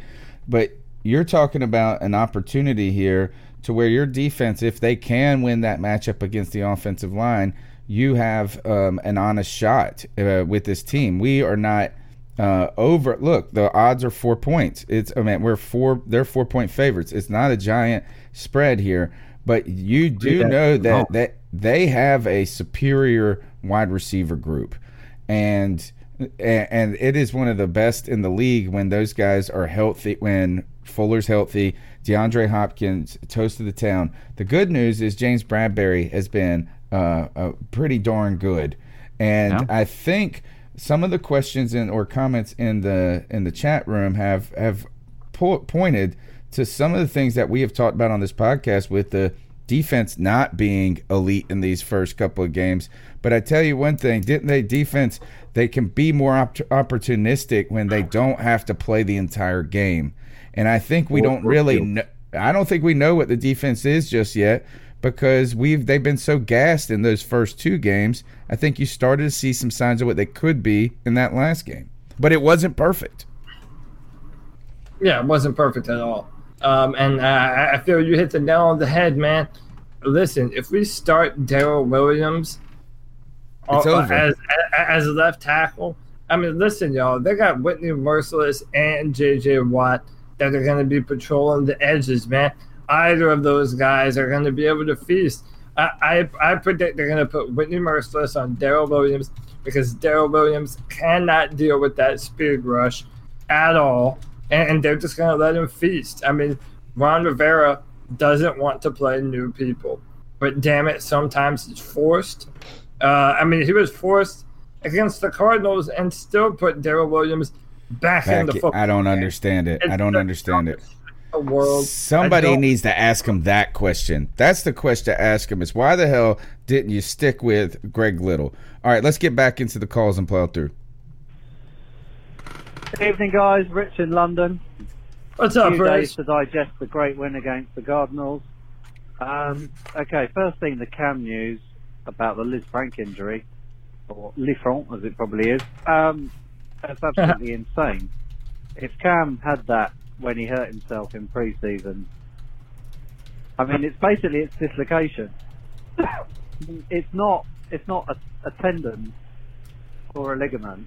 It's usually considered the, the bone deep within the foot have moved. Um, I don't know. I don't know whether that that was diagnosed by the team. I mean, I can't believe it wasn't. I mean, it must have been X-ray. So either Yeah, that happened uh, in the game, or if it had happened, I mean, maybe it was like a dislocation that popped and went back again. But it's absolutely nuts that he was out there for the two games. I mean, in that second game against Tampa, Cam couldn't move. Excuse me. Not even being able to, to run or to dive for one yarders because he couldn't put any pressure on it. Um, Rivera should be fired. Um, you know, we're going back over old territory, but that is absolutely insane. Um, anyway, enough of Cam. Good luck to it is possible to like Kyle Allen and want him to do well and still love Cam. Um, Yes. you know, we need to get behind Carl and wish him all the success. Interesting analogy today on something else was uh, of him as a point guard. Um, yeah, and, and it's a it's a point going forward with about Kyle Allen and Cam is that we've always said Cam's never had any weapons, um, and therefore distribution now is is something that the Carolina quarterback needs to be good at, and Kyle Allen did a good job. Um, you know, we've got weapons, and some of the throws. I mean, apparently he's PFF's quarterback of the week, despite everybody else, because the placement of his throws. I mean, there's some they're in stride. If you if you know anything about leading people, if you've played a high level sport, you know, putting the ball in front of the man to run onto it. I mean, that's a thing from rugby, but also, you know, where we put it for some of the throws, the DJ uh, DJ Moore touchdown. You know, only DJ got it, and he took it in stride and went for the house, which was just fantastic. Um, it's really encouraging. So let's just go with it. You know, you guys will be discussing it all night. How long he's going to be in? Cam's going to be out a while. So let's just get behind Kyle. I hope he stays injury free. Um, second thing was Greg Little looked superb in pass protection. I mean, Darren, oh God, Daryl's a flipping turnstile. You know, I've done one poem about left tackles. I don't think I've got another one in me. But if Greg Little can't run All right, here's part two.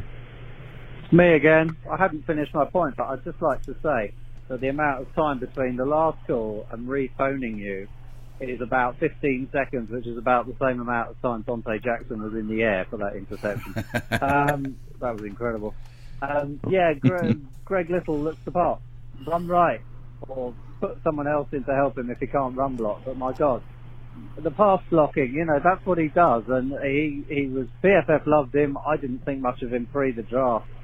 I thought he was overdrafted, but my God, what a difference that was when he came in. Um, you know, I'm sure it's going to take Ron another six games before he chooses him outright. But yeah, uh, that was really, really encouraging. Um, Rich knows what's Donte up. Jackson, um, yeah, the, the tackling issue. I'd love to get hold of him as a rugby player because the he sprints up. He's almost too fast for his own good. He comes flying in and sell. It's called selling yourself. So he comes in and basically launches himself. The moment you lose contact with the ground, you can't change position. Okay, and that's what he does. And it worked brilliantly once. Was it birdie absolutely flattened. But you know, these guys are also elite athletes and they sidestep or they jink or juke as you call it, and and you know he misses and ends up you know sailing through the air, whipping and looking like He's a idiot. gambler. If He's he a gambler. up and decelerated, so he slowed himself down a couple of yards before the hit, don't even make the hit. Contain the guy because no one's going to run round Donte Jackson. And then just what you going to what's he going to do? He's going to try and run him over, so it's a one or two more yards. You can't run round him because no one can run round him. It's not that difficult to coach this. I mean, I honestly I look at stuff. There's so many things like there's what was it the Baltimore drop kick? It's like oh god, I've been doing those since I was eight years old. Um, you know, it, there, there's stuff that can be improved on that are matters of coaching uh, that could really help. But anyway, um, in terms of our secondary, I've just seen some grades coming out about how good.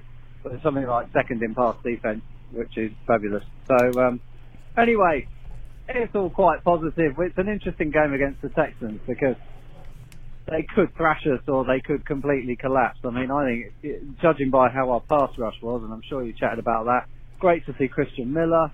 The Miller and Burns are the new Crockett and Tubbs. There you go. Um, that looked great. Long arms, outside linebacker, edge rushers, nabbing quarterbacks. I mean, they're going to feast on Deshaun Watson if he doesn't get rid of the ball. And they haven't got any line to speak of. So, uh, really looking forward to it. Right, I'm not going to phone a third time. Anyway, looking forward to listening to you on Wednesday, guys. Keep pounding. Love you all. Tony, Cody, everybody listening, keep pounding. Thank you, Rich. Fantastic call, and guys, to kind of bring the call up uh, to kind of bring it back into focus. Number one point: Cam is going to be out for a while, and Kyle Allen will be in, and he does give us uh, an opportunity at this moment to diversify our offense and see some of those things. I mean, he really was. I mean, the the throw to Curtis Samuel uh, for the touchdown pass. He was on the run, and he and, he, and that was a, a hefty throw there. The one to Olsen around the back end of the end zone. You saw that the Panthers' offense could do more with Kyle Allen in than they could with a very hobbled Cam Newton. Uh, the other point I got away from this is, look, Ron Rivera, the whole Greg Little thing. You guys said it. Rich knows exactly what's up right here. If Ron Rivera, we are going to get this will be the final straw for me with Ron Rivera and the way he uses players. I'm trying to give a guy who's been in the league and knows the team and all this the benefit of the doubt. But the offensive line uh, has been Ron's Achilles heel throughout his tenure and how they address it. And if we have to see Daryl Williams more getting beat like a drum before they put in Greg, it was night and day, guys, between Daryl Williams and Greg and and, and Greg Little. And Daryl Williams wasn't, I mean, and Greg Little wasn't perfect, but he was not awful. So to me, he's he's on to that. And the other thing is Donte Jackson is a gambler. Yeah. I uh, I tweeted out a photo.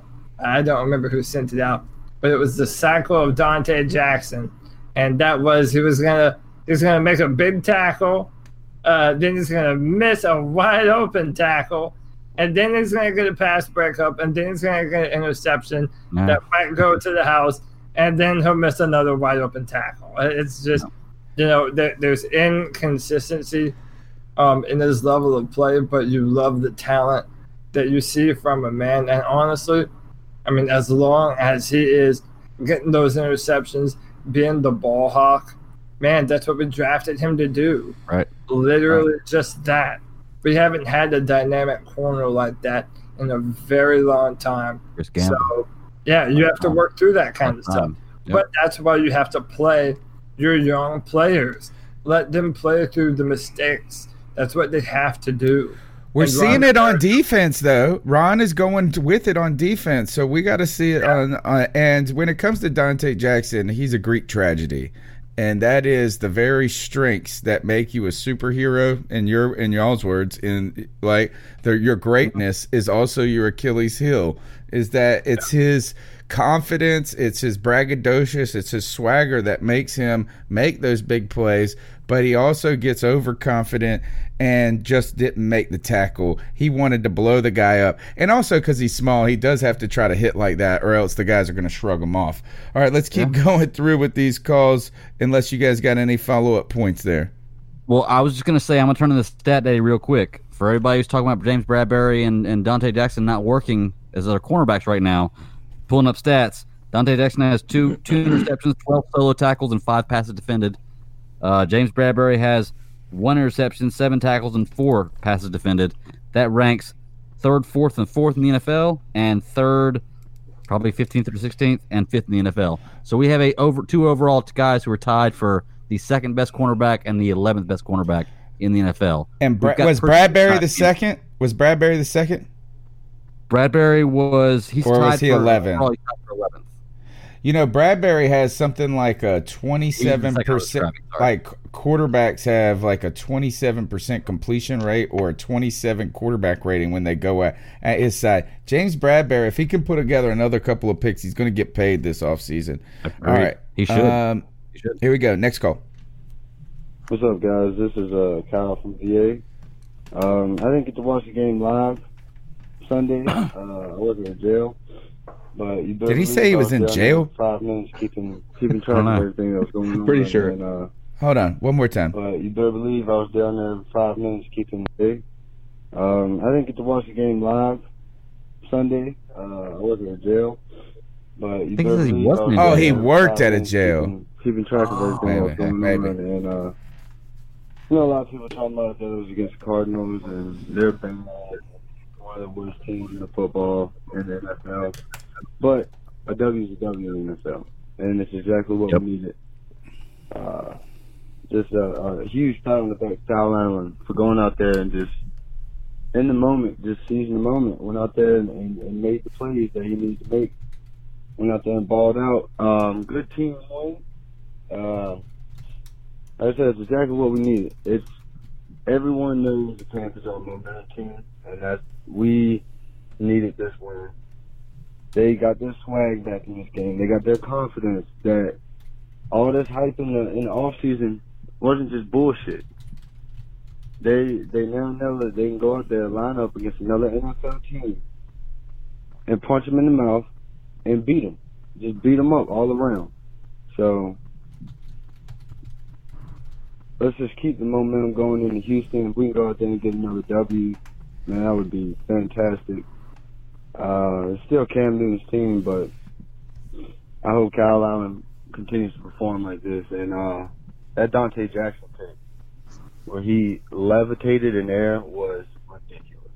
He just like he he he created the new Jumpman logo. It is now Air Jackson. That was insane. That was insane. But um, yeah. And Christian McCaffrey, when it's time for his contract to come around, whatever he wants, you that and a little more. Yep, That's he's right. bad. They're gonna pay him. But, uh, He should be one of the highest paid in the NFL. anyway, guys, Like- keep pounding. All right, I got to say this fantastic call. And if you work at a jail, be safe. If you were in jail, free our caller. He's our new Meek Meek Mill. I'm into that. I like it. All right, next call. Tony, this message is for you, bud. I'm icing you up, sucker. I do. Me and Josh, we aren't from Boston, guy. Boston's like an hour and a half away from us. Massachusetts is huge. Okay? If I was from Boston, I'd be talking like this. Let's go park your car in the fucking yard. Did you say ah! Let's watch the Massachusetts was huge? Fucking game. That is You know, how you're talking. Everyone's ass. no, guy. Yeah. I'm a fucking Panthers fan. Okay? At least I'm not a Bills fan. Hey. Thank God. You know? Boston's an hour and a half You away, know? guy. Alright? Look up the fucking Basketball Hall of Fame. That's like 20 minutes from my house. Same thing with Josh. Alright? So ice up, sucker. I feel like What's up, sucker? Uh, Yeah. hold on. Uh, um, I, w- I feel like I've been people have been coming after me a lot lately. Physical Uh, side. they love you, man. They love you. Yeah, It's a- I, I just got to say, I got no room to talk about anybody's accents with mine. So, the, the, like, I'm, I'm just having fun. That All right. dude that definitely had a cup of coffee down at the Dunkin' Donuts, bro. Promise you. Is Massachusetts really that big? It says it is located in New England region north and has an area of ten thousand five hundred fifty-five square miles. And then It's definitely not as big as North Carolina. I can tell you that. North, North Carolina says has only three thousand square miles of What? inland water. Oh, of inland water, dude. We have a Ah. third of your state of just water. Okay, all right. I'm gonna research this more. Uh, we are the third largest state. I believe. That can that be right? No, No, California, third New York. No, no. We're going to investigate how big Massachusetts is. But you're right. Google you're not from Boston because you can pronounce your Oz. Going to the Harvard bar. People from Boston cannot pronounce the Oz. All right, uh, I got a great story for you guys about Boston one day. All right. So now that I got the fun call out of the way, by the way, Nick. Uh, Hey, Nick, Hey, don't be a- the last call. But now that I got the fun call out of the way, and hope I got you laughing, Tony. Um, so I remember when I was watching that Amazon series on us. Uh, I forget what it was called. All or Uh, nothing, anyway, which I call all in. Dave Kemper was talking about how Pittsburgh they kind of kept everything secret and that sort of deal. Is it at all possible that the last week or so the issues with Cam being kept secret and Ron not knowing about it, or something along those lines, could be Dave Kemper just saying, "Hey, you know, let's not let them know. Let's let let's not let any of our opponents know what's going on." let's kind of keep it keep them out of the loop, or maybe even keep Ron Rivera out of the loop because let's face it, he's probably not going to last next year until next year. You know, so like Tepper's going to Cam and say, "I got your back." saying, hey, Ron is a on- Let's keep buffoon. this on the low. Let's not let anybody know about it or limited details because that's what I've done in the past and it could have worked or it might not have worked. Maybe it's just all he knows. Who knows? Let me know what you guys think.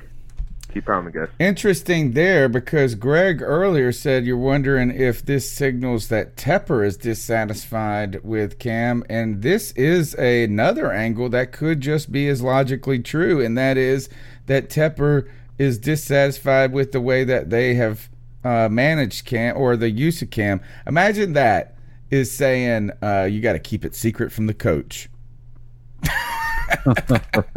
That's some top secret mess. I do think, really, for me, the real uh, one of the concerns that's starting to arise for me is how good is the Panthers medical staff, and maybe I'm just being, um, maybe I'm just kind of thinking about it from the terms of how Trent Williams really felt betrayed by the medical staff in Washington, and you're starting to hear a couple of more stories. You know, these guys are not infallible.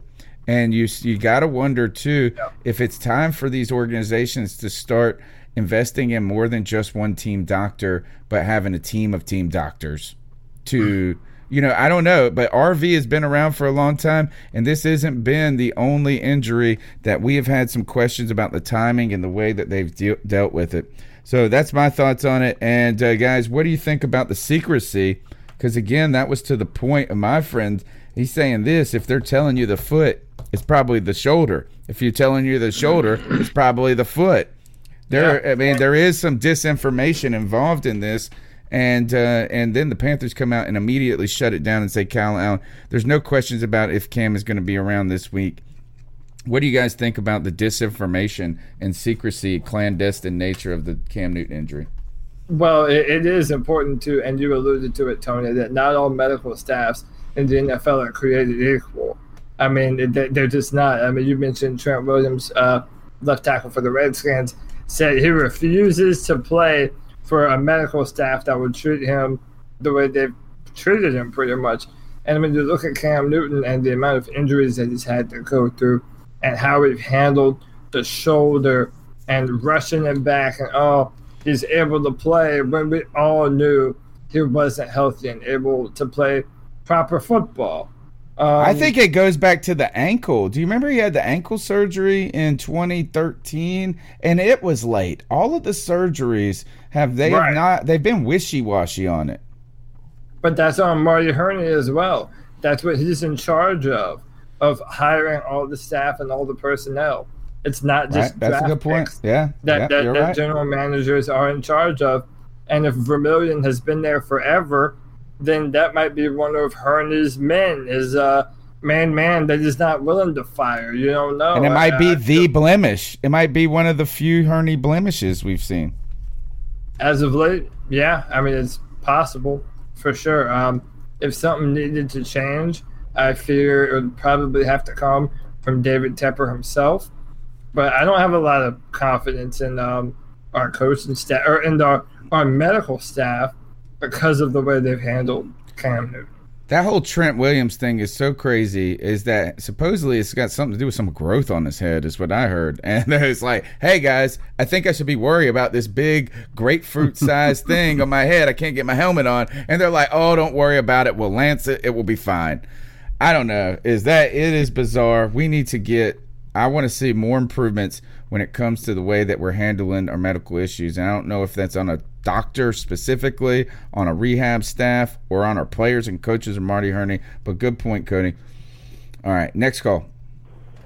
C3, what up? Money bag. Uh, What's up, Tony, Money Bag yes, Lawson? it is. What's Money up? Bag Lawson. Panther Nation Power Father. Cordeus, my brother from another. Can't forget What's about up, the bro? special teams coordinator and wide receiver coach. What's up? What's up? uh, I just want to start by saying, man, we need drunk Tony at least once a week. I mean, rational Tony's alright, but I'd rather drunk Tony at least once a week. All right, I we'll mean, make it I've happen. listened to y'all for at least the last three years, man.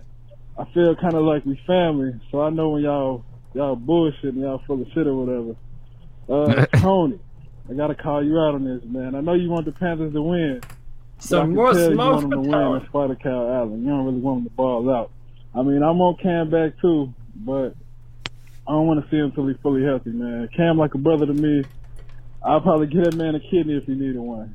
But, uh, like said, Give one to Joey. don't want our Give one to Joey. taken shit, man. We got too much talent on this team. And uh another point I wanted to make, uh Curtis Samuel, man, me and Kurt me and uh Cody, we've been on this Curtis Samuel train for a minute.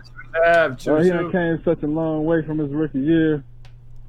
Uh, I mean, I love DJ too, but I think Curtis is a little further along as far as route running and knowing how to play fast and when to play fast. A Uh, Donte Jackson, I feel like he, I feel like he he might be playing the wrong position, man. He a good corner, but I think he'll be an amazing safety. Uh, Moton, I think it's a little Moton conspiracy going on, man. I think they don't want to put him at left tackle because they don't want to pay him left tackle money. Oh. What else? Uh, oh yeah, man, we need to get a special guest in here, man. I got a special request. Y'all need to get Panther Nasty back in the building, man. Uh, he- True he- that. uh, He's been on my mind. last. We need him back in the building. We need to see what he think now. And uh, my ice up pick, fake Panther fans. It gotta be y'all, man. Come on now. y'all can't diss the Panther legend Cam Newton like that, man. I mean, I understand he ain't playing good right now. We hurt. Kyle Allen had one good game, but y'all gotta get him man a chance, man. So, uh, real Panther fans, keep pounding. And fake Panther fans, I think I speak for everybody when I say eat a dick.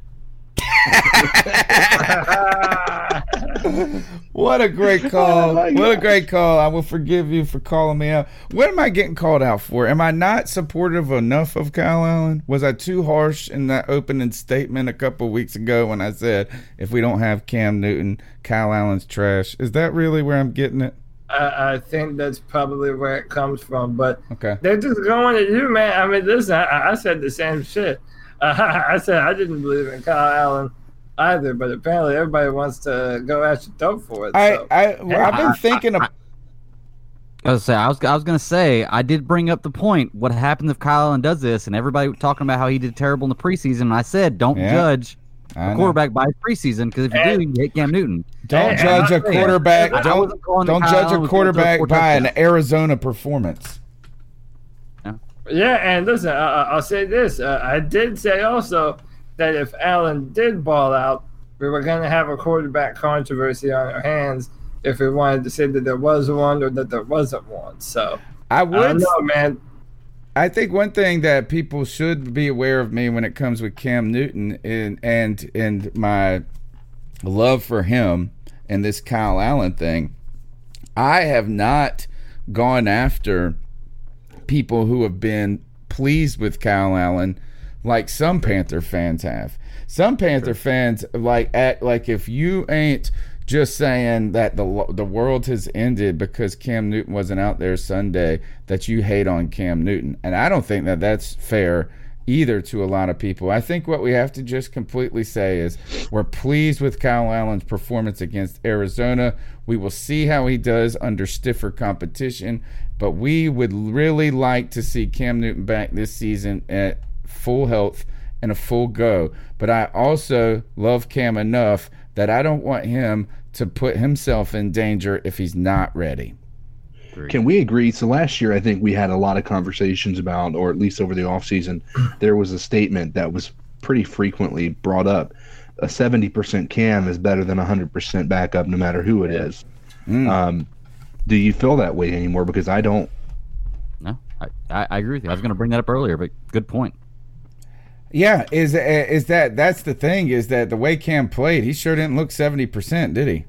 No, no. And that seventy didn't look better But than thi- Kyle Allen's hundred. But I think you're right. Is Yeah. that if it, there's something going on to the point where it was just this, is that Kyle? Look, is Kyle Allen bre- breathed a little life into that offense? I do think that.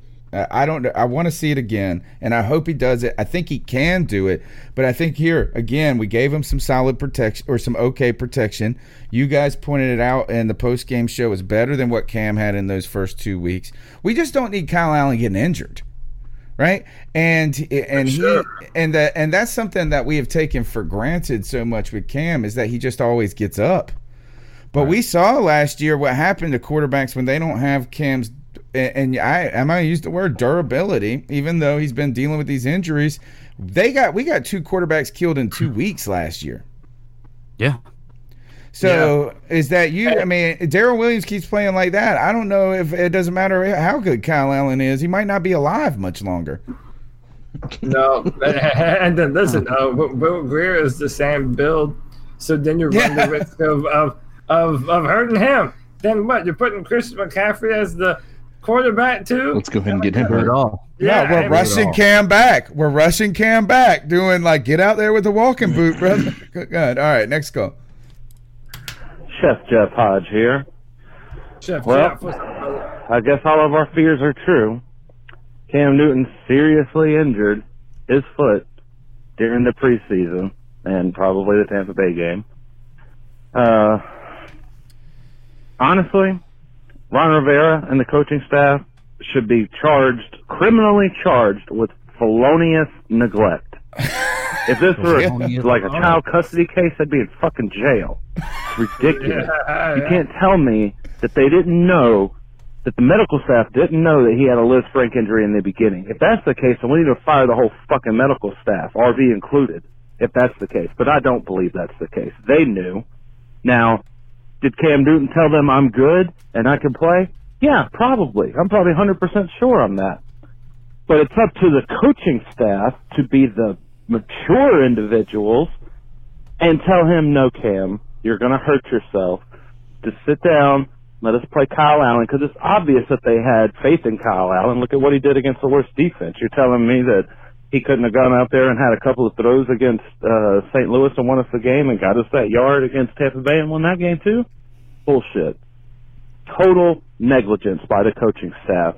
And I'm going on the hill with uh, Cody and the rest of them. Fire Ron, fire Norv, give Murray Hurney one more year, and uh, hey, let's uh, take the season and get a high draft pick and put a quarterback competition in for next year. Last the last year of Cam Newton's contract, I will guarantee you, if he is 100% healthy and he's able to come back next year 100% healthy, he will show the world what the what Cam Newton is all about. Thanks, guys. Keep pounding. I'm eating whatever Jeff Chef Jeff Hodge is cooking. That's what I'm doing. Hey, so what he's basically painted us a picture of is you're at the bar with a friend who's too drunk to drive, and you're trying to talk him out of driving that car like Cam Newton playing this game, and you're going to call him the Uber. So the question is, if we called him that Uber, is he riding all the way home in that Uber, or is he going to stop somewhere else and find his own way home? And it, like, do you think Cam Newton is the reason why he's in this position because he over put he pushed himself to the point where he couldn't shouldn't have been doing that? Well, uh, there is some merit to that. I mean, listen, in, the Amazon Prime series, Cam sat there and told us all that he is willing to do more than any other quarterback in the NFL to put his team in in, in victory formation. You know, and I I feel that that mindset of him having to be Superman, having to be everything for this team, has kind of come back to start to bite him now. And, and, and now it's his own uh, ego and his own mentality kind of getting in his own way now. And I do feel that there is some merit to that. And not only does he have to change throwing motion and all these other small issues as it grows older. But the mentality has to change also. You have to live to fight another day, and Cam needs to be better at doing that. I have one bone to pick out of that, you know, and that's that that Kyle Allen may have turned the tide. That's an unfair comparison because Kyle Allen had a lot more time to throw the ball than Cam Newton did those first two weeks. Agreed. I mean, it was it was not a it was not an easy game on either front because our offensive line was you know Swiss cheese. Right. I mean, people could just run right through it. I thought they Um, were all right I- against the Rams. I thought they were better than expected against the Rams. It was really that Tampa Bay game and that yeah. that that Barrett get what is his name? Yeah, Barrett. He's lead. He leads the league in sacks right now. That dude's about is like got like nine sacks already or some crap like that. Yeah, he, uh, it, I think it's a record. It- Sacks through through three games. Yeah. But con- continue, CK. Well, I mean, I- I, I just I I think it's an unfair uh, point to even even let's just talk about the fact that everybody's blaming Ron for Cam Newton being out now. If he hadn't played in preseason, look, look, everybody's going to point out the fact that he had shoulder surgery, right? His foot has nothing to do with his daggone shoulder. You know, so let's not blame him being played in the preseason as the reason why. I mean, every a lot of players played in the preseason. It wasn't his shoulder that got hurt; it was his foot on a non-contact injury. Now, if that had happened week one, what are you going to do at that point? You're gonna say right? why know, didn't you play him in the preseason? Yeah, well, that harps right back on the point that I was talking about last week. Is it's, it's kind of a no-win situation because if you don't play him in the preseason and he gets injured week one, you're going to say, "Oh, he should have played more preseason." But if he Yeah. plays in the preseason and he gets injured like he did, then you're going to complain they're playing him in the preseason when he doesn't need to be. It's it's a no-win situation sometimes for Ron. You know. Yeah, and I, I think I mean I don't know. I mean, one day we'll find out. We'll find out what the real story is when all of these guys are gone. That's what it's going to take. Is when Ron is gone and Cam Newton is gone, we will find out really what has happened here behind the scenes. I guess I don't know what we're going to be able to figure out, but I do know this is that. Uh, look, is I will defend Cam in every situation, but I I do disagree on one thing. Is I don't think that I think that Cam in those first two games was not uh, for the first time he wasn't making our team better. Mm-hmm. Mm. You know, and and I think and and my defense against Norv Turner in the play calling is got to do with is that you it's very hard to call a game when you can't do basic stuff. And that was the Yeah. problem in week one. It was a little bit of a problem. It was a giant problem in week two. And you got to know that either Cam Newton forgot how to play football or he truly was injured. And when you saw Kyle Allen delivering on those, you start to get to do some things that we were limited with. So Cam's got to rest up and get healthy, and we got to keep Kyle Allen clean. The problem is, is our offensive line has not been known to do that. Start Greg Little, put Daryl Williams in jail, free me, free our caller. Next call. Hey guys, this is uh, Jedi Joy. I'm calling in. Uh, that was a great game. Uh, I was a little nervous at first, especially after the first drive and uh, Kyle Allen fumbled. I was like, oh, You man, and me here we go. both. I was ready for like a rough game from then. And then when we couldn't stop Kyler Murray from running, I was like, oh, it's going to be one of those games where it's real close and we end up losing somehow. I was really, it was looking like it was going to be 0 and 3.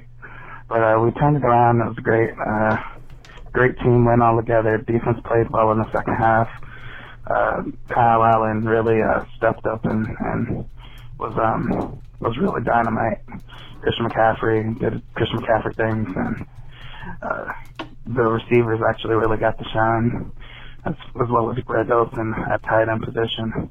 I guess the one downside is Daryl Williams, but I'm sure you guys will talk about that.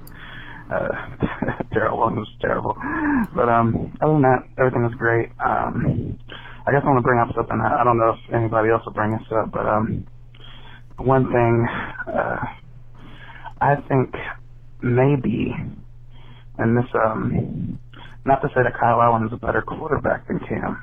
You know, I, I'm I'm one of the die hard, ride hard for Cam. I've been fighting people in the comments all week who are saying that Cam's never done anything for this uh, franchise, and uh, it's really been uh, struggled going through this week uh, with those guys trying to ignore them. But um, not that I'm saying Kyle Allen might be better than Cam, but he might be better to fitted for Norv's system of getting the ball off quick to your um your playmakers and um and running the offense that way um rather than where Cam was mostly and with his most success he's had with the play action and um and play action running the ball or, or throwing it off quick. So um I don't know I don't know what you guys think about that. I guess I'll hear it when you guys talk tonight. All right, keep good one. Y'all take it. Y'all take Cody. Uh, Cody, what you got for that? I, mean, you know, I, uh, one of the uh, we had a female in our chat room last Sunday who brought up that very issue that uh, that it, it felt as though Norv Turner or Kyle Allen fit better with it. Uh, Here's the point: we don't know. We've never seen a healthy Cam Newton run Norv Turner's offense, but for a few games last season. And he wasn't even fully healthy. It turns out. Nope. Yeah, it was never fully healthy then. So I think that's a bit of an overstatement. Um, I, I do feel that uh, um, Allen is able to competently run the offense that Norv Turner has put in place. So, um, and I feel that's a drop back quarterback system. That's what him and Cam have been working towards. So it's you know a natural fit for Allen to kind of jump on into, and he has the benefit of having a lot of talent around him right now, like a Curtis Samuel, like a DJ Moore, like Greg the Olsen. ultimate safety net and Greg Olsen. So Jeffrey, yeah. yeah, yeah, for sure, for sure. I think Um, it's less about Cam being able to run Norv's system and more about right now Kyle Allen have the physical tools to uh, take advantage of some of the weapons we have right Yeah. now, and that Cam couldn't do that at this moment. And then you take away Cam, and you can't run Cam, he can't throw Cam at this point. And uh, and then you got these guys that are kind of sitting on the shelf. You are trying to then to maybe get these guys to do things like D- DJ uh, DJ Moore and Curtis Samuel that maybe aren't best suited to their skill set. So I just think at this point, man, is that we'll see. We want to see. I think that while we were very flattering of the of the um, offense for the Texans, I do think, man, that we have some electric guys at wide receiver, and if we can start hitting them and doing some things and keep Kyle Allen clean and do some play action stuff and go downfield, we can get some big plays, and we just weren't seeing it with Cam. I mean, he was he's not right. And I'm starting to wonder it's not the foot only. I'm really suspicious about the shoulder still. I mean, Uh, it's mine too. I think It- it's got to be a little bit of mine. yeah, man. I think it's all three. He's just fatigued. He's uh, frustration. There's a lot of things going on there. Just a couple more calls to go. We still got a lot of show to get Panther through. Podcast. How's it going? This is the world famous G. Cavassier, aka 910, boy, 910, Jacksonville, North Cap to the day I die. Hey, I want to put something in you guys' mind tonight that, you know, I've been thinking about since the first game. A lot of people haven't really talked about it, thought about it. When is Bruce Irvin going to get on the field? That's I don't think wanna he is. When is he going to get on the field? Bruce Irvin is a hell of a defensive Yeah, player. that's a good point. He can play defensive end. He can play outside linebacker. Y'all remember him, you know what I'm saying, in Seattle. You know what I'm saying? He did good. He won a ring. You know, he did good in Oakland. You know what I'm saying? And he did good. I hate to say this. He did good in Atlanta. When is Bruce Irvin going to step on the scene? The reason why I say that is I believe once he steps on the scene, our defense will be even better. That's my opinion. But Bruce Irvin coming from that edge, man, with that speed, and plus he doesn't miss tackles. You know what I'm saying? He might help us in You the know, run I game a little bit if we could can- get him on the field. Can put us in a top five defense. If we're not already, I don't even know. Because he played good against the Cardinals. I know everybody's saying this is the Cardinals and they was the worst team in the league. And I understand that, but they're still an NFL team. Because if the Patriots would have beat them, everybody would have been like, "Oh God, the Patriots!" Da da da da da. And y'all know I can't stand the cheating ass Patriots. I will say that to the day I die. They cheated us out of the Super Bowl. Man, a lot of But anyway, heavy-handed calls Enough of that. What y'all takes on Bruce Irvin? You know, when he comes back, will he actually help out on defense? Because I, me personally, I think he will. And always remember, y'all, always remember, keep pounding. Keep pounding. G with the uh, fire call as always. Um, I don't know. I want to hear a few of you guys go first on uh, on on, on this one because I have a few thoughts about the whole Bruce Irvin thing. What you got, CK?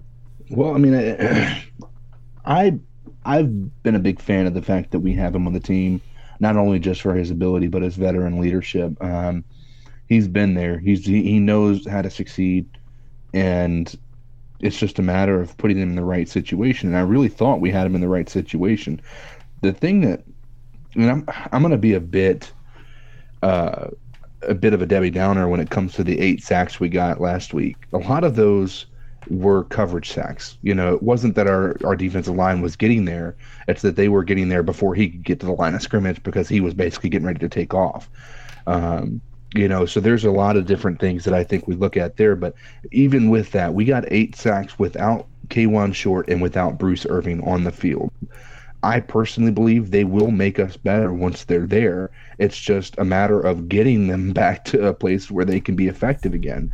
I can tell you right now, personally, and I think everybody on this panel right now can agree, KK Short is definitely better than Vernon Butler, right? Yeah. Oh, oh, dude, 100%. Vernon Butler, I was just going to bring him up, is the one of the biggest busts in Panther history when it comes to. He played only 18% of the snaps, I think. Let me see. I got it pulled up here. Uh, Vernon Butler played, yeah, 24. He only played 18 snaps, 24%, and that's without KK in there. A lot of McCoy. Brian Burns played 75% of the defensive snaps. They are all in on Brian Burns. You got to love so that. Um, Dontari Poe uh, um, had is seemingly, I think, playing a lot better in this three four system. You have not been, people have not been crying about Dontari Poe because he's not supposed to be the sack artist. He's going to be the guy we need to watch to see how he's doing against the run. The question I Run think when it stopper. comes to um, who Bruce Bruce Irvin is that we kind of have a wealth of riches. And while we are very critical of of Ron Rivera not going with the young hands in so many instances and knowing when to put in the guys, I think this year he has found a way to rotate the young guys in, and that has um, it's complicating it in a good way. I mean, Mario Addison is even balling out right now. He was chasing down Kyler Murray, and I've been worried that Mario Addison was about to hit a wall. Right? Is that like about his age and some things? But Christian Miller, those guys, I'm actually very excited that they're playing the youngins as much as they are. Well, and that, that that brings me to what I was going to say. I have some feelings about it. Every once in a while, we have an injury blessing where an injured player goes down, and Ron Rivera is literally forced to play the younger guys on the roster. So now we have Marquis Haynes and Christian Miller, who, by the way, had two sacks against Arizona. Coverage or not, that's still two sacks. Now you see these guys starting to build up their play time, and now they're becoming more acclimated to NFL football. Um, it's a it's a it's a win win all around. And you know, I, I feel that that's what they were drafted to do, to hold down the edge for years to come. And they wanted to have Bruce Irvin on the team to help them, um, so that way they didn't have to be that that guy so early on in their career. But now that they're hitting the snaps, they're further along in that development. I mean, we might not even need Bruce Irvin. It might just be another, um, Yeah. you know, a- a- another good thing. When Christian when Miller back. Christian Miller got two sacks on 24 snaps. He only played 24 snaps and he, got, he was able to get two sacks. He played more snaps than Vernon Butler and Efe Obada, though. Interesting, Yeah. I think. as he should. I still think that if you look at those, I, I think we're not giving enough credit to our secondary. I mean, I, I I, you're right. I think we- you're right. I, I can't remember the last time that we've had a secondary that has allowed our defensive line to get there, you know, and actually get the quality uh, amount of sacks that we got. Now, granted, eight those eight sacks, you know, what five of them occur, occurred between two drives. So I mean, it's not like it was a wealth of riches throughout the entire game. It was specific scenarios that we were able to accomplish that. But Um, you know, I, I don't want to take anything away. That's eight sacks. I mean, I'm I'm happy for that stat line stat line any day of the week. But I, I, I think we need to really seriously look in, at the fact that last year it was our secondary we were most worried about. And this year, it's, I, I feel like aside from our nickel corner, I feel like we have no weaknesses on our secondary. and you might not even have it there. Cockrell was really good, guys. Yeah. Yeah. Well, the thing, my, my thing is, I'm not. I'm being honest. I don't know a lot about Bruce Irvin, and we have a lot of really great defensive linemen. Uh, the way I kind of look at it is, if you have defensive line talent, if some is good, more is better. Bring Bruce Irvin on. Let let let's let's just keep pounding with this great front seven. And now that now not only the front seven, everybody else is doing really well as well. Uh, also, so it, it's kind of they all play into each other uh, you know, the, the, the secondary helps the defensive line out, and when the defensive line's not playing well, the you know, or team secondary not playing well, the defensive line helps them out. It's it's it's it's a good back and forth. It's I'm, I'm happy with the defense. And How I'll say one miss last on point. Vernon Butler so bad. And I'll, I'll say one last point to that. Like, You know, with the post game, we were talking about how we don't feel like you know Luke looks like Luke. Well, guess what? Luke doesn't need to look like Luke. Thank when Jesus. everybody and the and the defense is doing their jobs. You know, so so we don't really need to focus so much on him. He doesn't have to sit there and be a superstar. Yes, he he missed a couple of interceptions that he could have easily picked, and then that changed the entire you know flow of the game. But when you have a, a, a cohesive unit, you don't need every person, or you don't need your superstars to be superstars anymore. Yeah, he's still think- leading, the leading the league in tackles though. Yeah, and I Yeah. think Shaq's been playing well. And to compliments, hats off to Cody for all the things he said about Brian Burns. You know, Brian Burns has looked as fast as Luke Kuechly. And what I mean by that is, you know how you've seen Luke Kuechly just play fast for so long? Yeah. Brian Burns playing fast. His mind is playing as fast as his body. And that's what you don't usually see a lot with young defensive ends. I've been very Oh, yeah. impressed by how good he's going to be. The question is, can can he develop into a better run stopper? We have not been great against the run just uh, and part of it is because we got those guys that get muscled off the blocks a little bit or can get hung up. I, I don't feel that it's been necessarily bad there. Right, I mean, right. Obviously, everyone has to get better at things, but you know, Yeah. I, I don't feel that he's been. Um, He's a been sensational. He's been sensational. Let's just yeah, say he's it. been awesome, man. He's been absolutely incredible. Um, I compared him to Demarcus Lawrence for the Cowboys coming out in the draft, and he has every bit, if not more, upside than than Lawrence does. And and I mean, he is an incredible edge rusher that's going to be doing a lot for us for a long time. Well, right. even with an edge rusher, you see what happens is they get into the backfield and then they all of a sudden they'll just stop on the play if the ball goes beyond the line of scrimmage. I can't tell you how many times the pass play went beyond him and he still ended up there making at least half of a tackle. They You know, they have it- comeback speed. They have comeback speed where some of the big, heavy-handed guys that we've had in the past, if they get pushed past the quarterback, they can't get their big bodies to turn around. But Oh, the play is not over for these guys, and that's what's fun about this youth is in that speed is that even when they don't make the best play or make the play that is the the ender of it, right? They're still trying to fight after the ball. The motor on that kid is amazing. Next call. Yep. What up, C3? It's Josh from Mass, and uh, lo and behold, after that game, we start getting quick answers and quick information coming out of the organization. Oh no, we're not starting Cam next week. And then uh, early today or late yesterday, we get information about what exactly is going on with his foot. Well, isn't that strange? almost as if somebody higher up said to Ron and the media group and everybody, hey, enough of your screwing around. Enough of the pretending you don't know what's going on. This is our franchise quarterback. This is the man who's been the face of this team for going on, you know, we're going on nine years now. And while I'm sure he's less than pleased with what Cam has produced in his time, uh, the last last season and so far this season, Tepper's a numbers guy, flat out, and that tells me he's a guy who wants the facts and the data. And I believe after the week one and week two bungling and mishandling of Cam's situation, Tepper's looking at all this going, all right, this says a lot about what's going on here because I, I don't believe for a minute that, you know, Cam forced them to play him. He, he can't.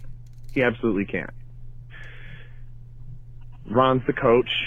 Uh, the athletic staff is, you know, these are the guys who make the decisions, not players. So to think that, you know, this wasn't Ron and company trying to push him back before he was 100% off of the foot injury, uh, you know, whether they knew the extent of it, whether the whole team knew the extent, or whether they, you know, they sent him in for an x-ray and said, well, nothing's broken. But lo and behold, you look at that part of the foot uh, that this injury afflicts, and there's multiple bones connected by lots of small ligaments.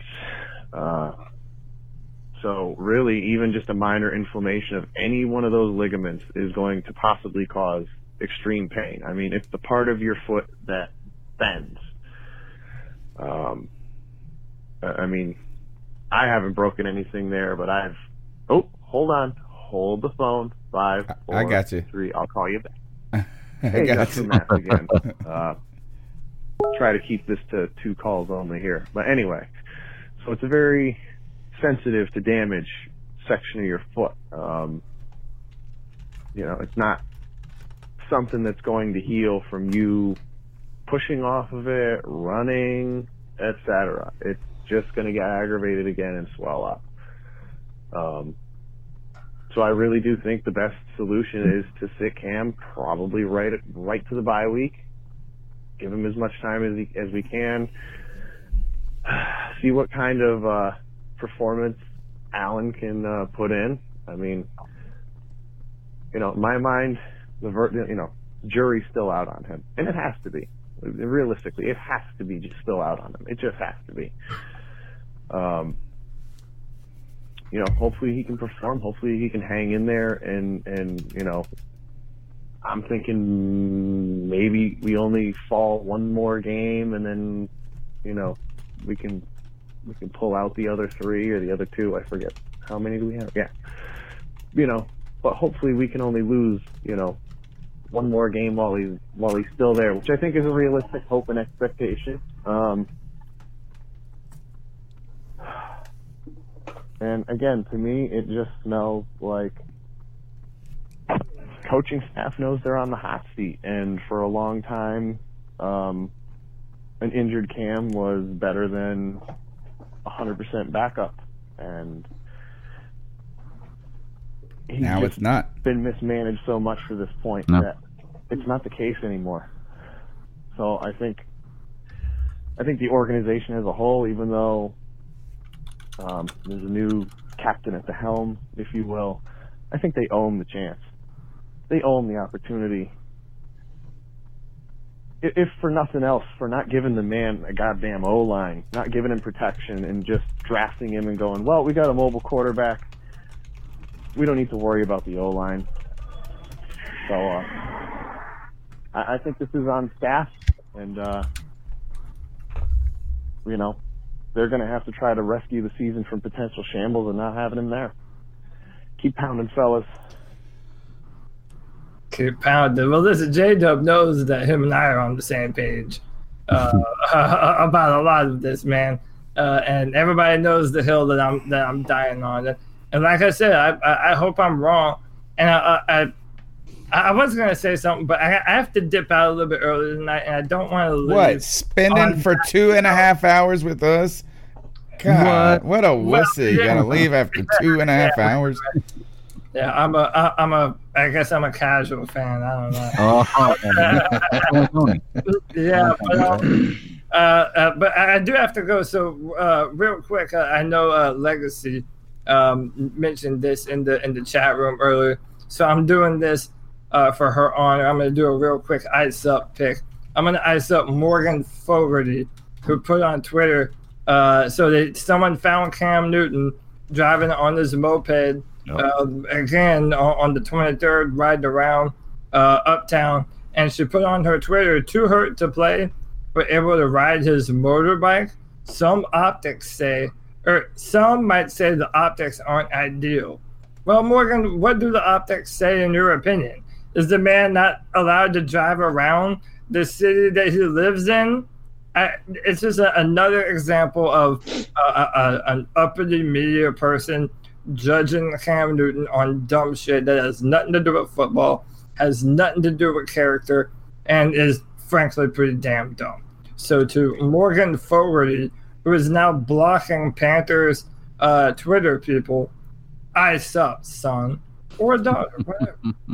Can I bring up one point about that? Is how about the optics on this? Is is this his right foot or his left foot?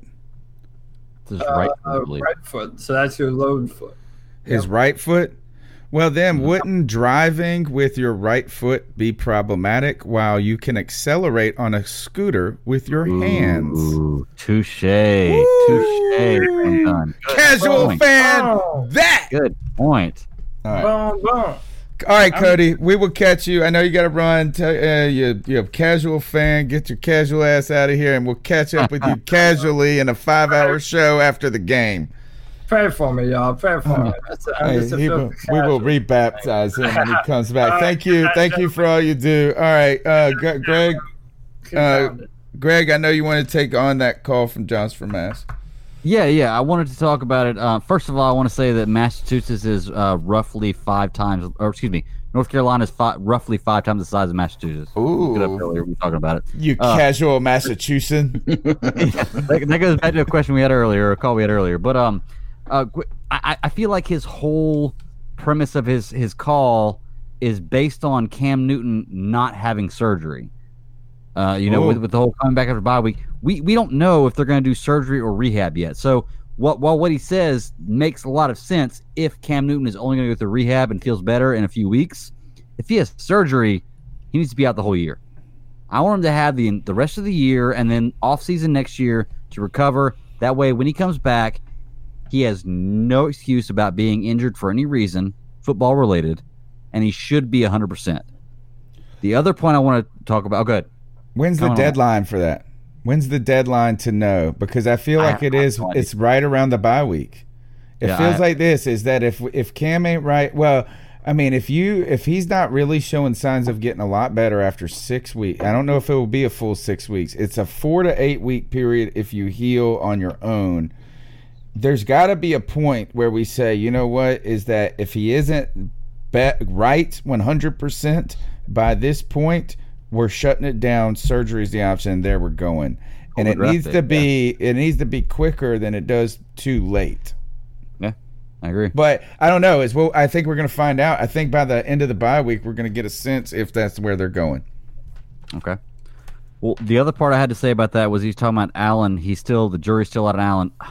I, I commented on earlier. I don't take a lot into preseason because in preseason it doesn't matter if it's a third game, whatever game it is. Everybody's vanilla. Nobody plays the same way in preseason they do in a regular game. Go back to Cam Newton's first preseason, and you will not believe he was going to be the quarterback he was just by watching his first preseason. Okay.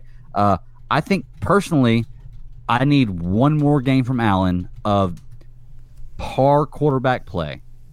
Not not not phenomenal, not not you know fantastic. Par quarterback play to win the game, and I can run with him the rest of the season if need be, because he has the the pedigree to be in the position he's in.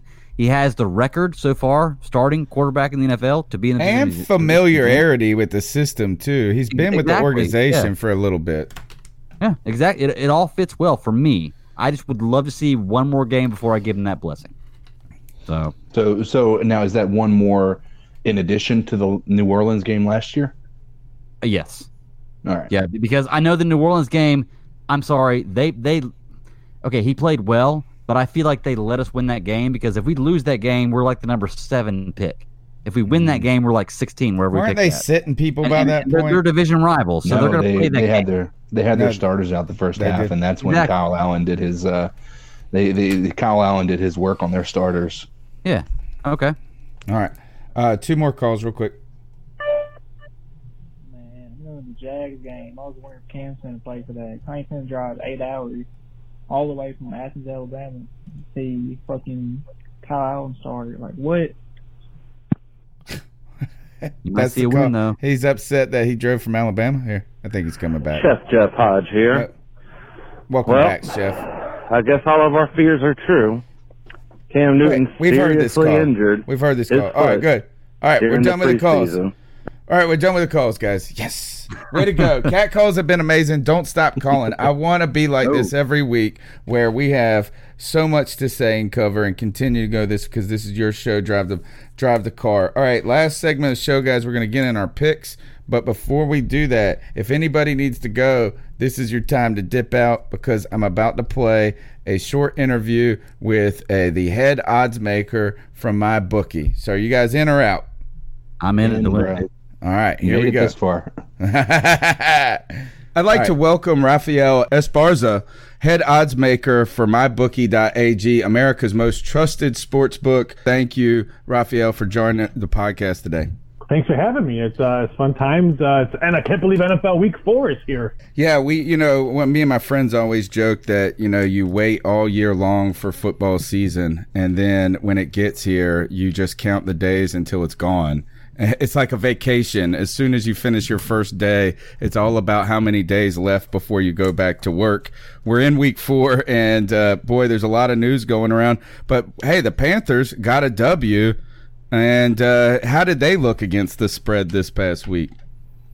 It was a good it was a good outcome for us because uh, the betting public uh, and the media uh, liked Arizona. They all thought Arizona was going to get that first W since you were playing with a Cam Newtonless uh, Carolina Panthers. But uh, really impressed on Kyle Allen how we played the game. Didn't make any mistakes. Four TDs, zero ints. Uh, that that's probably big. And I was and they were able to establish the run. Anytime you can establish a run game with a quarterback, rookie quarterback, or quarter or your quarterback that's not a starter, I think it's huge, huge pressure. And that's what the Panthers were able to do on the road. And let's just face it, Carolina in the second half uh, was a totally different team than what we saw in the first half. And I think that's the reason why they got that big W on the road. Was the line six last week, somewhere around that? It was around. It, it opened up around it, and when Cam went bye bye and wasn't playing, uh, it actually was anywhere between one one and a half, depending Oh, wow. on uh, what time you what time you were looking at it. The, the betting money was pretty much all over the place because of that game, because of the status. I mean, because uh, Carolina kind of made it close, saying that okay, we don't know if Cam's going to play or not. He isn't going to play tonight. So it opened up around it. It closed. I think. I think it closed Arizona uh, minus a two point favorite. So, and speaking of Cam and the injury, you know, is that news has broken with the Athletic over the last day that the injury could be more than, or seems to be more than just a minor midfoot sprain, but instead they've used the dreaded word Lisfranc. Now the Panthers are going on the road against uh, Houston, and I looked at the line just before our call. and I think it was like four and a half, I believe, for Houston. No, the Texans by four, favored by four. Does the has the Cam Newton news moved the numbers at all? No, because we uh, we kind of figured he probably wasn't going to play at least two game two weeks, uh, weeks three and weeks four. So we planned that number out. We planned it was going to be Houston minus four, and then once Allen got the W and all that, you figured, okay, we don't need to stress on Cam coming back. We're playing on a pretty much uh, a free dime, if you want to call it, going to Houston. Uh, now you can rest Cam Newton another week. Uh, I've I've been telling people all last couple of days, what if Carolina and what if the Saints go uh, keep on winning games where their star quarterbacks uh, are, are on the men. What's going to happen if the Saints go perfect 6 No, are they going to pull Teddy? If the Panthers win four or five in a row, are they going to pull Allen? It's going to be very, very interesting in this division with uh, with quarterbacks. You know, that's got a you know, kind of make people nervous on the betting side is when there's so much uncertainty with a quarterback. And for me, Kyle Allen, while he checked off some boxes against Arizona, we have to remember it's one of the worst defenses, if not the worst defense in the league after last week. And now they're going to be playing a premier Texans team. Do you think? I think this line is favorable for the Texans. I think that's a kind of sexy, just four points, and in Houston. And I hate to say that, I never pick against the Panthers. I, I agree, and I like you, and I like this show, so I don't want to be too negative because I want to come back. But yeah, you're right. Houston's a very, very soft four. Because let's face it, the, the Texans defense is not even close to what Carolina's gonna, uh, what they saw in Arizona. What Houston did last week in LA, I mean, everyone thought the Chargers could have been maybe a playoff contender, Super Bowl contender. What they did in the second half to only give up Chargers a field goal in the fourth, that's just a, a small field goal. I mean, that was very impressive. Houston, let's face it, they should have beat the Saints in week one. Uh, a favorable four. I do believe this one. I would not be, the betting public will move this off for it. Would not be shocked if Texans are close to a five, maybe even a six point favorite by kickoff. You know, some uh, some broad spectrum of lines when it comes to the South, the NFC South. You go from ten point favorite from the Rams to probably the game of the week with the Cowboys. Dallas favored two and a half, and I believe that's on the road there. What are your thoughts on this kind of NFC South? Uh, just have you as you've seen the first four weeks unfold, or three weeks? I mean, I think you can probably probably well agree that a couple years ago, maybe maybe even last year, NFC South best division in football. This year, maybe could have said the same thing. Maybe the best division in football is the Saints. Atlanta were coming in healthy. Carolina with Cam Newton, maybe is he healthy? Maybe he can have a full season. Now you can almost check that off as maybe one of the worst divisions in football because everyone's banged up. The Falcons are banged up. Carolina, the Saints. I mean, the Saints only minus 175 to win a division, and they're playing with no Drew Brees. So, yeah, it's a wide open division. It's going to be very interesting what Dallas does in in New Orleans with a late game on Sunday. The point spread only two and a half. With the uh, with the Dallas being maybe the front runners of the NFC, can Teddy Bridgewater and that defense uh, stop Dak in that running game? Did uh did everybody go uh, get on the Bucks bandwagon versus the Giants at home last week? Is that where the money was at?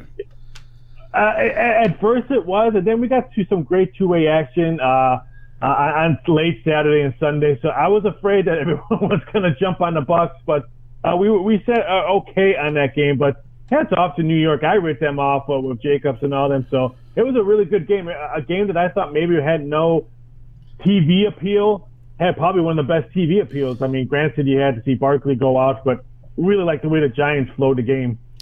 Well, they're giving up uh, ten point. The Rams are giving up ten points to the Bucks, and I wouldn't be surprised. I picked uh, the Giants to win last week just on this radio show that we go on on Fridays, and and I just thought, man, this is a game the Bucks always blow at home against the team they should beat. Strangely, I think the ten points is a lot uh, for you know a, a team that you know, showed some offensive life that could hang with the Rams in that case. But it all comes down to that Rams defense. Do you think? Uh, do you think there's anything to that, or do you stay away from this one?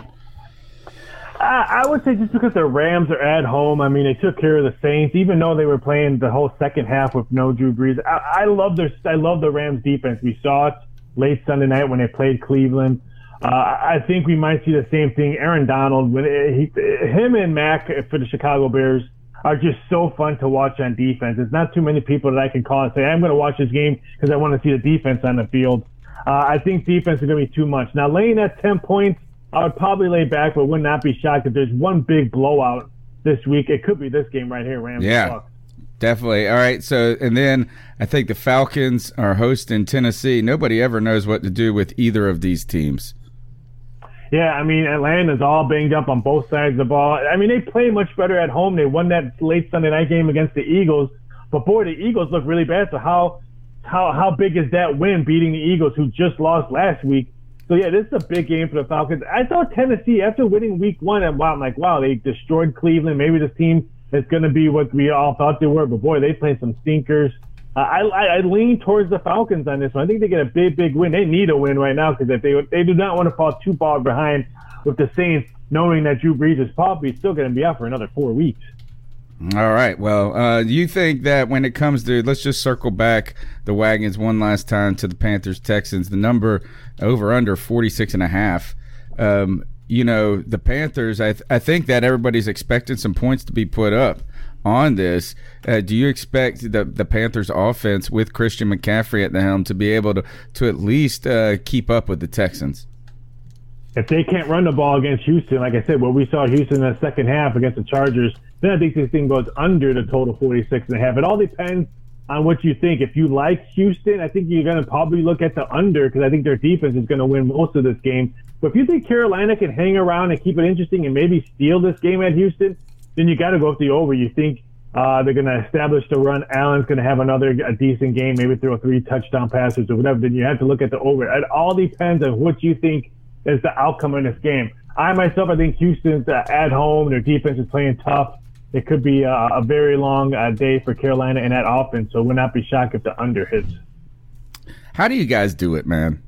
That's my question. Everybody has to ask you guys. how do you nail the numbers to the dang decimal point? It feels like almost every week, when and especially when you put the money on it. I feel like if you don't put any money on it, you are a betting savant. Then you put a dollar on it, and boy, Vegas and you you odds makers get it. How do you get it so right?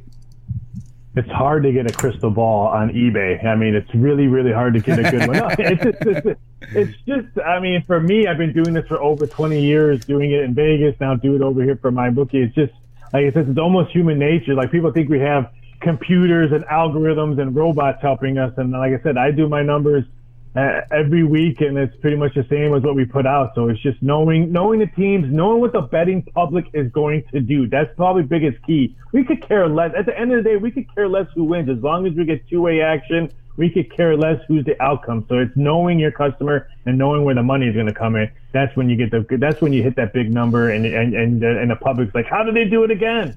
Yeah, yeah. All right. Well, we're huge fans of MyBookie. Uh, Raphael, tell them where to go. America's most trusted sports book and the easiest one that I've seen to navigate. Yeah, mybookie.ag, 100% sign up bonus still on the board. That means if you open up account today and put in $200, we're going to throw in an additional $200. Some great games. The first week of bye week, so have some great matchups. Don't forget to jump over to mybookie.ag, get that Thursday game, get all those Sunday games, and finally we might have a, another scoring Monday night game. Wow, wow, maybe we'll see more than 40 points scored on a Monday night game. Don't forget to use the code, the promo code overtime when you go to mybookie.ag. And Raphael, hopefully we can get you back on the podcast and uh, keep doing this in the future. Not a problem. You guys have a great uh, rest of the weekend and uh, enjoy the games on Sunday. All right, guys, that's uh that's the little betting segment we got in here, and I just wanted to go. I felt like that would be a good segue to jump into our picks for the week. Let's start with the Panthers at Texans. Texans are favored by four. The four the over under is 46 and a half. Um, I Greg, I got got to take Cody off the list. We should. I'll get his picks via text. Greg, who wins this game? And uh, are there? Are you interested in any of the line? Uh, no, I don't care about the line. I, I try not to look at the line uh, whenever I'm doing any of my kind of betting because I usually don't bet uh, just straight up with games. But uh, I'm gonna just be a homer and I'm gonna take Carolina. I think right. that we are going to pull this out. I think our defensive line is going to really show up, and I think we pull this one out 28-24 Carolina. Gosh, all right, right on. Uh, CK, I'm gonna let I'm gonna let you go next and give myself a breather. I don't know what to do. I want to pick the Panthers. Is CK there? Did we lose him? Uh, he's sorry, I had you on mute. Oh, okay. Um, so last week or a couple weeks ago, I picked the Bucks, and I said we were going to destroy them. It wasn't even just a matter of winning; it was going to be a blowout. That didn't happen, so I'm p- picking the uh, Texans to, to today. It's going to be a close game, but I think the Texans, unfortunately, they have too many weapons uh, and you know a, quarterback that's you know uh, striking iron right now. So, okay. All right, I'm going to go Panthers, and this is why I'm going Panthers. My man. Our our defense, our defense gets after this offensive line. That's what I need to see. The defense wins this game for us. I'm going to take the under. I think surprisingly, this is going to be a low score, a lower scoring game. I'm saying this: the Panthers find a way to win this 17-14. Ooh. Mm. How about that? Maybe. Or 2017. Let's go 2017 a little bit. All right. Uh, next is Bucks at Rams. Are, are we Rams straight down the board? Uh, I think we probably are. All right. Speak now or forever hold your Buccaneer.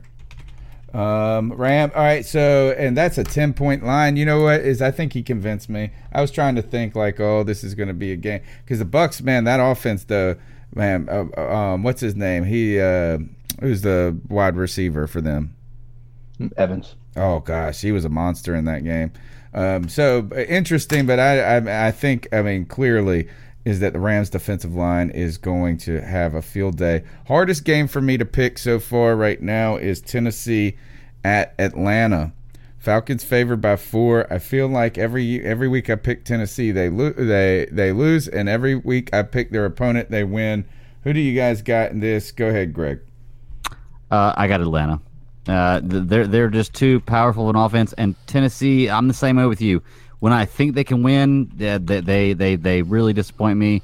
They are the Titans. I got that from the Around the NFL podcast. They are the Titans, and it, the it truth. it's just I don't believe in them. Mariota's terrible. Mariota's terrible. Hundred percent. I'm with Atlanta, CK. Uh, it's got. I can't. I can't see a situation where the the Falcons don't win this. Just to be honest. I tell you, if they don't win this and they lose because of their defense, that that is the writing is on the wall for Dan Quinn. Their Yeah. defense has to get better under a defensive coach. And Matt, they they're they're gonna be they're just so erratic of a team because Matt Ryan can be sensational or he can throw the dumbest picks in the world. He's kind of like I think he's even better than Philip Rivers because he's less picky than him at times. But uh, I don't know what to think about the Titans now. The game of the week. I think it's the game of the week or one of the games of the week. Cowboys at Saints. The Cowboys on the road favored two and a half. 47 over under and I'm going first here guys. I'm picking the Cowboys to knock off the Saints. I have never been a Cowboy believer, but really their team is looking pretty darn complete at this point and they're pushing the ball down the field. They're right now I think maybe the top I mean they are arguably the top team in the NFC. When when you play the worst three teams in the NFC to start your season, it's very easy to be three and zero. That's all I got to say. Yeah, That's all I who, who have they got? They've had Miami. They've had They played Miami, who's the worst team in the NFL. They played the Giants, who were a No, terrible Gi- team. oh, yeah. and they played uh, the um, the Redskins. the Reds, Redskins, who You're were a right. terrible team. Oh Yeah, so- man. So Oh, they haven't played a good team yet now. Don't- Now, don't talk me with out all of that this. being said, I feel like if they were playing the Saints full scale Saints, they would win this game, hands down. But because you picked the Cowboys, I'm going to go with the Saints because the Saints impressed me with against the Seahawks this weekend, and I don't think that the Cowboys are all they built up to be. They are not a three 0 team unless they play those, those three games. So I'm going to go Saints. Who you got, CK? I, I'm going Cowboys, man. I, I think that that defense just overwhelms Bridgewater. Um, you know, and, and he just starts to put himself in a position where he's making poor decisions. I, I, I don't think that the offense of the Cowboys is going to be doing much against that defense of the Saints, but I think the defense of the Cowboys just just dominates the game. Okay. Uh, yeah, I think I think they're going to win this handedly. I feel like the Cowboys are going to. prove. I think they've got some salty feelings towards the Saints. Didn't they lose? I wonder. Didn't they have a great game against the Saints? Was it last year or the year Yeah, they before? beat the and Saints. Oh, they did beat them. Was it in Dallas They beat though? They beat, they held them like eight points or something like that. This is where actually I'm interested in the under on this. If I was going, I'm not a real better though. I'm not gonna lie. I don't really. So don't take any of this as betting advice, folks, because I'm not. As I hate to lose money. If you know me, it took me five years to buy this fucking microphone. Right. I hate to lose money. Right. So, uh, but. Uh, interesting. I always feel like, strangely, sometimes games you expe- expect to be explosive, there's one on the docket each week where it's a snoozer. Yeah. and the defenses wins and i could see this being one of those. I, um, all right so look this we are at the end of the show. You we've gone we've done so much. We've had two guests tonight. We've had betting and picks. We've had cam. I, I you know what? Cam newton will be the story of this podcast until he isn't you know i mean as the until he Podcast, right? what's that He's what started this podcast, basically, right? Yeah, I mean, pr- pretty close to it. I mean, starting in 20, we started in 2013 because we just thought we were doing so good. We were going to wait another year, and we said, we got to go. We got to start in the middle of the season. We we win the eight games or some crap like that. So, but yeah, Cam Newton has brought life to the franchise. In Cam Newton, we trust. In Cam Newton's foot must heal, and shoulder, we will. Uh, come back, Cam. Guys, you got any ice up? Let's uh, let's do some ice and fools up real quick is uh do you guys ooh that's a terrible camera look so we'll go back to that what do you guys uh what do you got for me greg Okay. Uh, I am going to. Well, I got. I'm gonna preface this real quick with I am a true believer that the NFL and football games are a television show, and because of that, they are driven by ratings. And I feel like that sometimes because television shows are driven by ratings, the outcome of the game or the show is driven by what the NFL wants the ratings to be. So I'm not saying that there is a complete throw for a team or refs to give teams the game, but I do feel like sometimes refs make calls based on what the best ratings are going to be. So I want to go back to the uh, Kansas City Baltimore game last week, where I'm watching the game and I watch Patrick Mahomes get tackled and go to the ground, and then the camera zooms in on the referee and Patrick Mahomes talking, and the referee shakes his head no to Patrick Mahomes. Then Patrick Mahomes throws his arms up in the air while he's sitting on his ass, throws his arms up in the air, and the referee kind of shakes his head yes and throws the flag. So without any kind of review, it was a horse collar tackle, okay? And I'll, I'll give it to him, it was a horse collar tackle. But the referee didn't even look at, at the review, didn't even look at the replay. He just totally went off Mahomes' word of what happened and changed the call right then. So I am icing up NFL referees.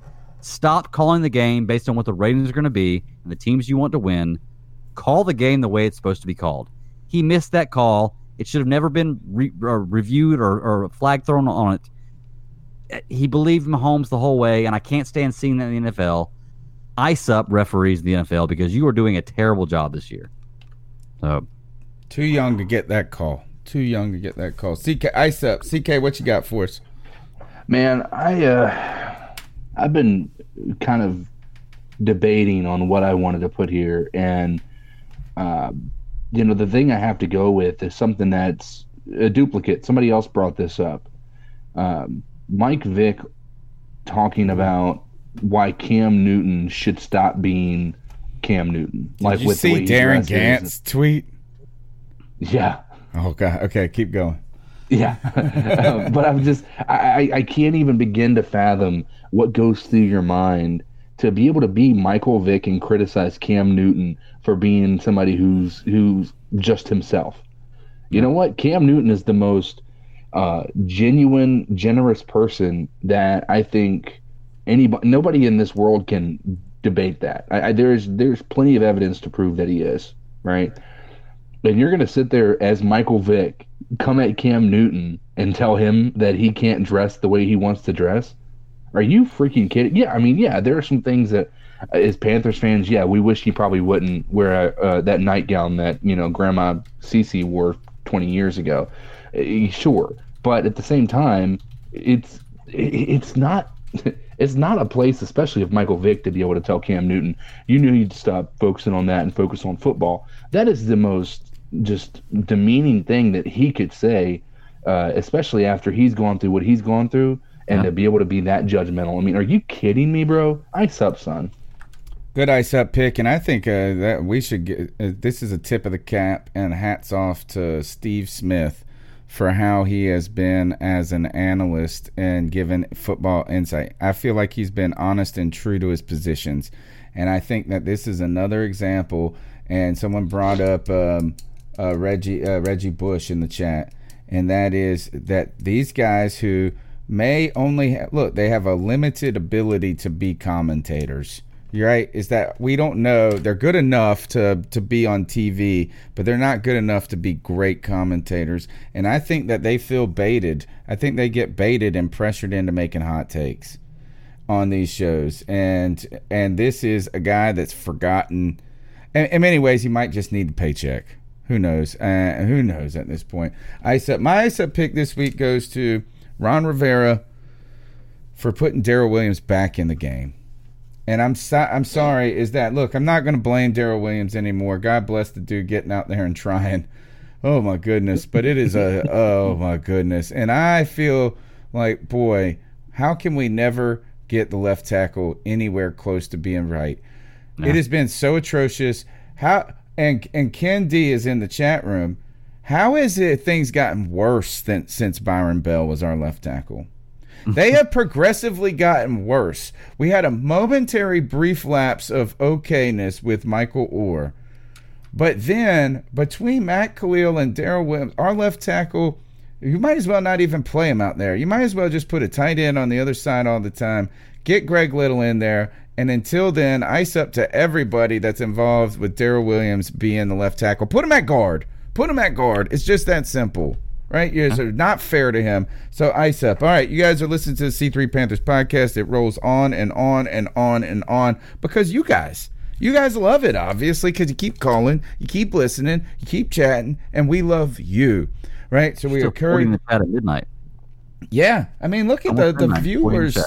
The viewers still uh, where we started. Where we started is or where we end with great fans and great listeners calling into the cat calls line. The number's 252-228-5098. Subscribe, like, rate, review, help us get found. We are currently the number one. If you go into iTunes, I have anytime I run into anybody with an iPhone, I say, "Hey, look up my podcast on iTunes," because I don't know how the rankings look, and I secretly think that your computer is following your. They, I don't secretly think they're looking at your ISP. So I wonder if the rankings they give me are the real rankings that other people get. And C3 Panthers podcast is number one in iTunes, right? Number one. Take that. Go write some reviews. Thank you uh, for your support. Greg, tell them how they can get after you and the podcast, which I was on this past week. Go Ninja, go Ninja, go. Yes, sir. Yes, sir. Uh, well, you can find me at the Bad Daddy 52 directly on Twitter. I also run the podcast. It's a Super Civil Servants podcast. We talk about comics and just movies and TV shows and all kinds of stuff. Anything fun you like to listen to. Uh, I heard somebody in the chat earlier. I think they're not chat, but the cat calls. Their name was Jedi something. Hit me up at SCS Podcast One. We're doing a Star Cat uh, Star Wars uh, review all the way to episode nine. Either way, Tony, you were on my show uh, last week. Uh, Teenage Mutant Ninja Turtles. It was Secret of the Ooze. Amazing show. Fun to listen to. Y'all check us out. Uh, gave you the information and hit me up. All right, CK man, it's a blast hanging out with you, brother. And uh, dude, I'm excited to go to these games with you. I know, dude. Super stoked. Super stoked. Uh, and I'm glad that, to to some degree, I'm glad that it's happening uh, with us. You know, having some hope, right? You know, going to Jacksonville. I mean, going down there for the Jacksonville game.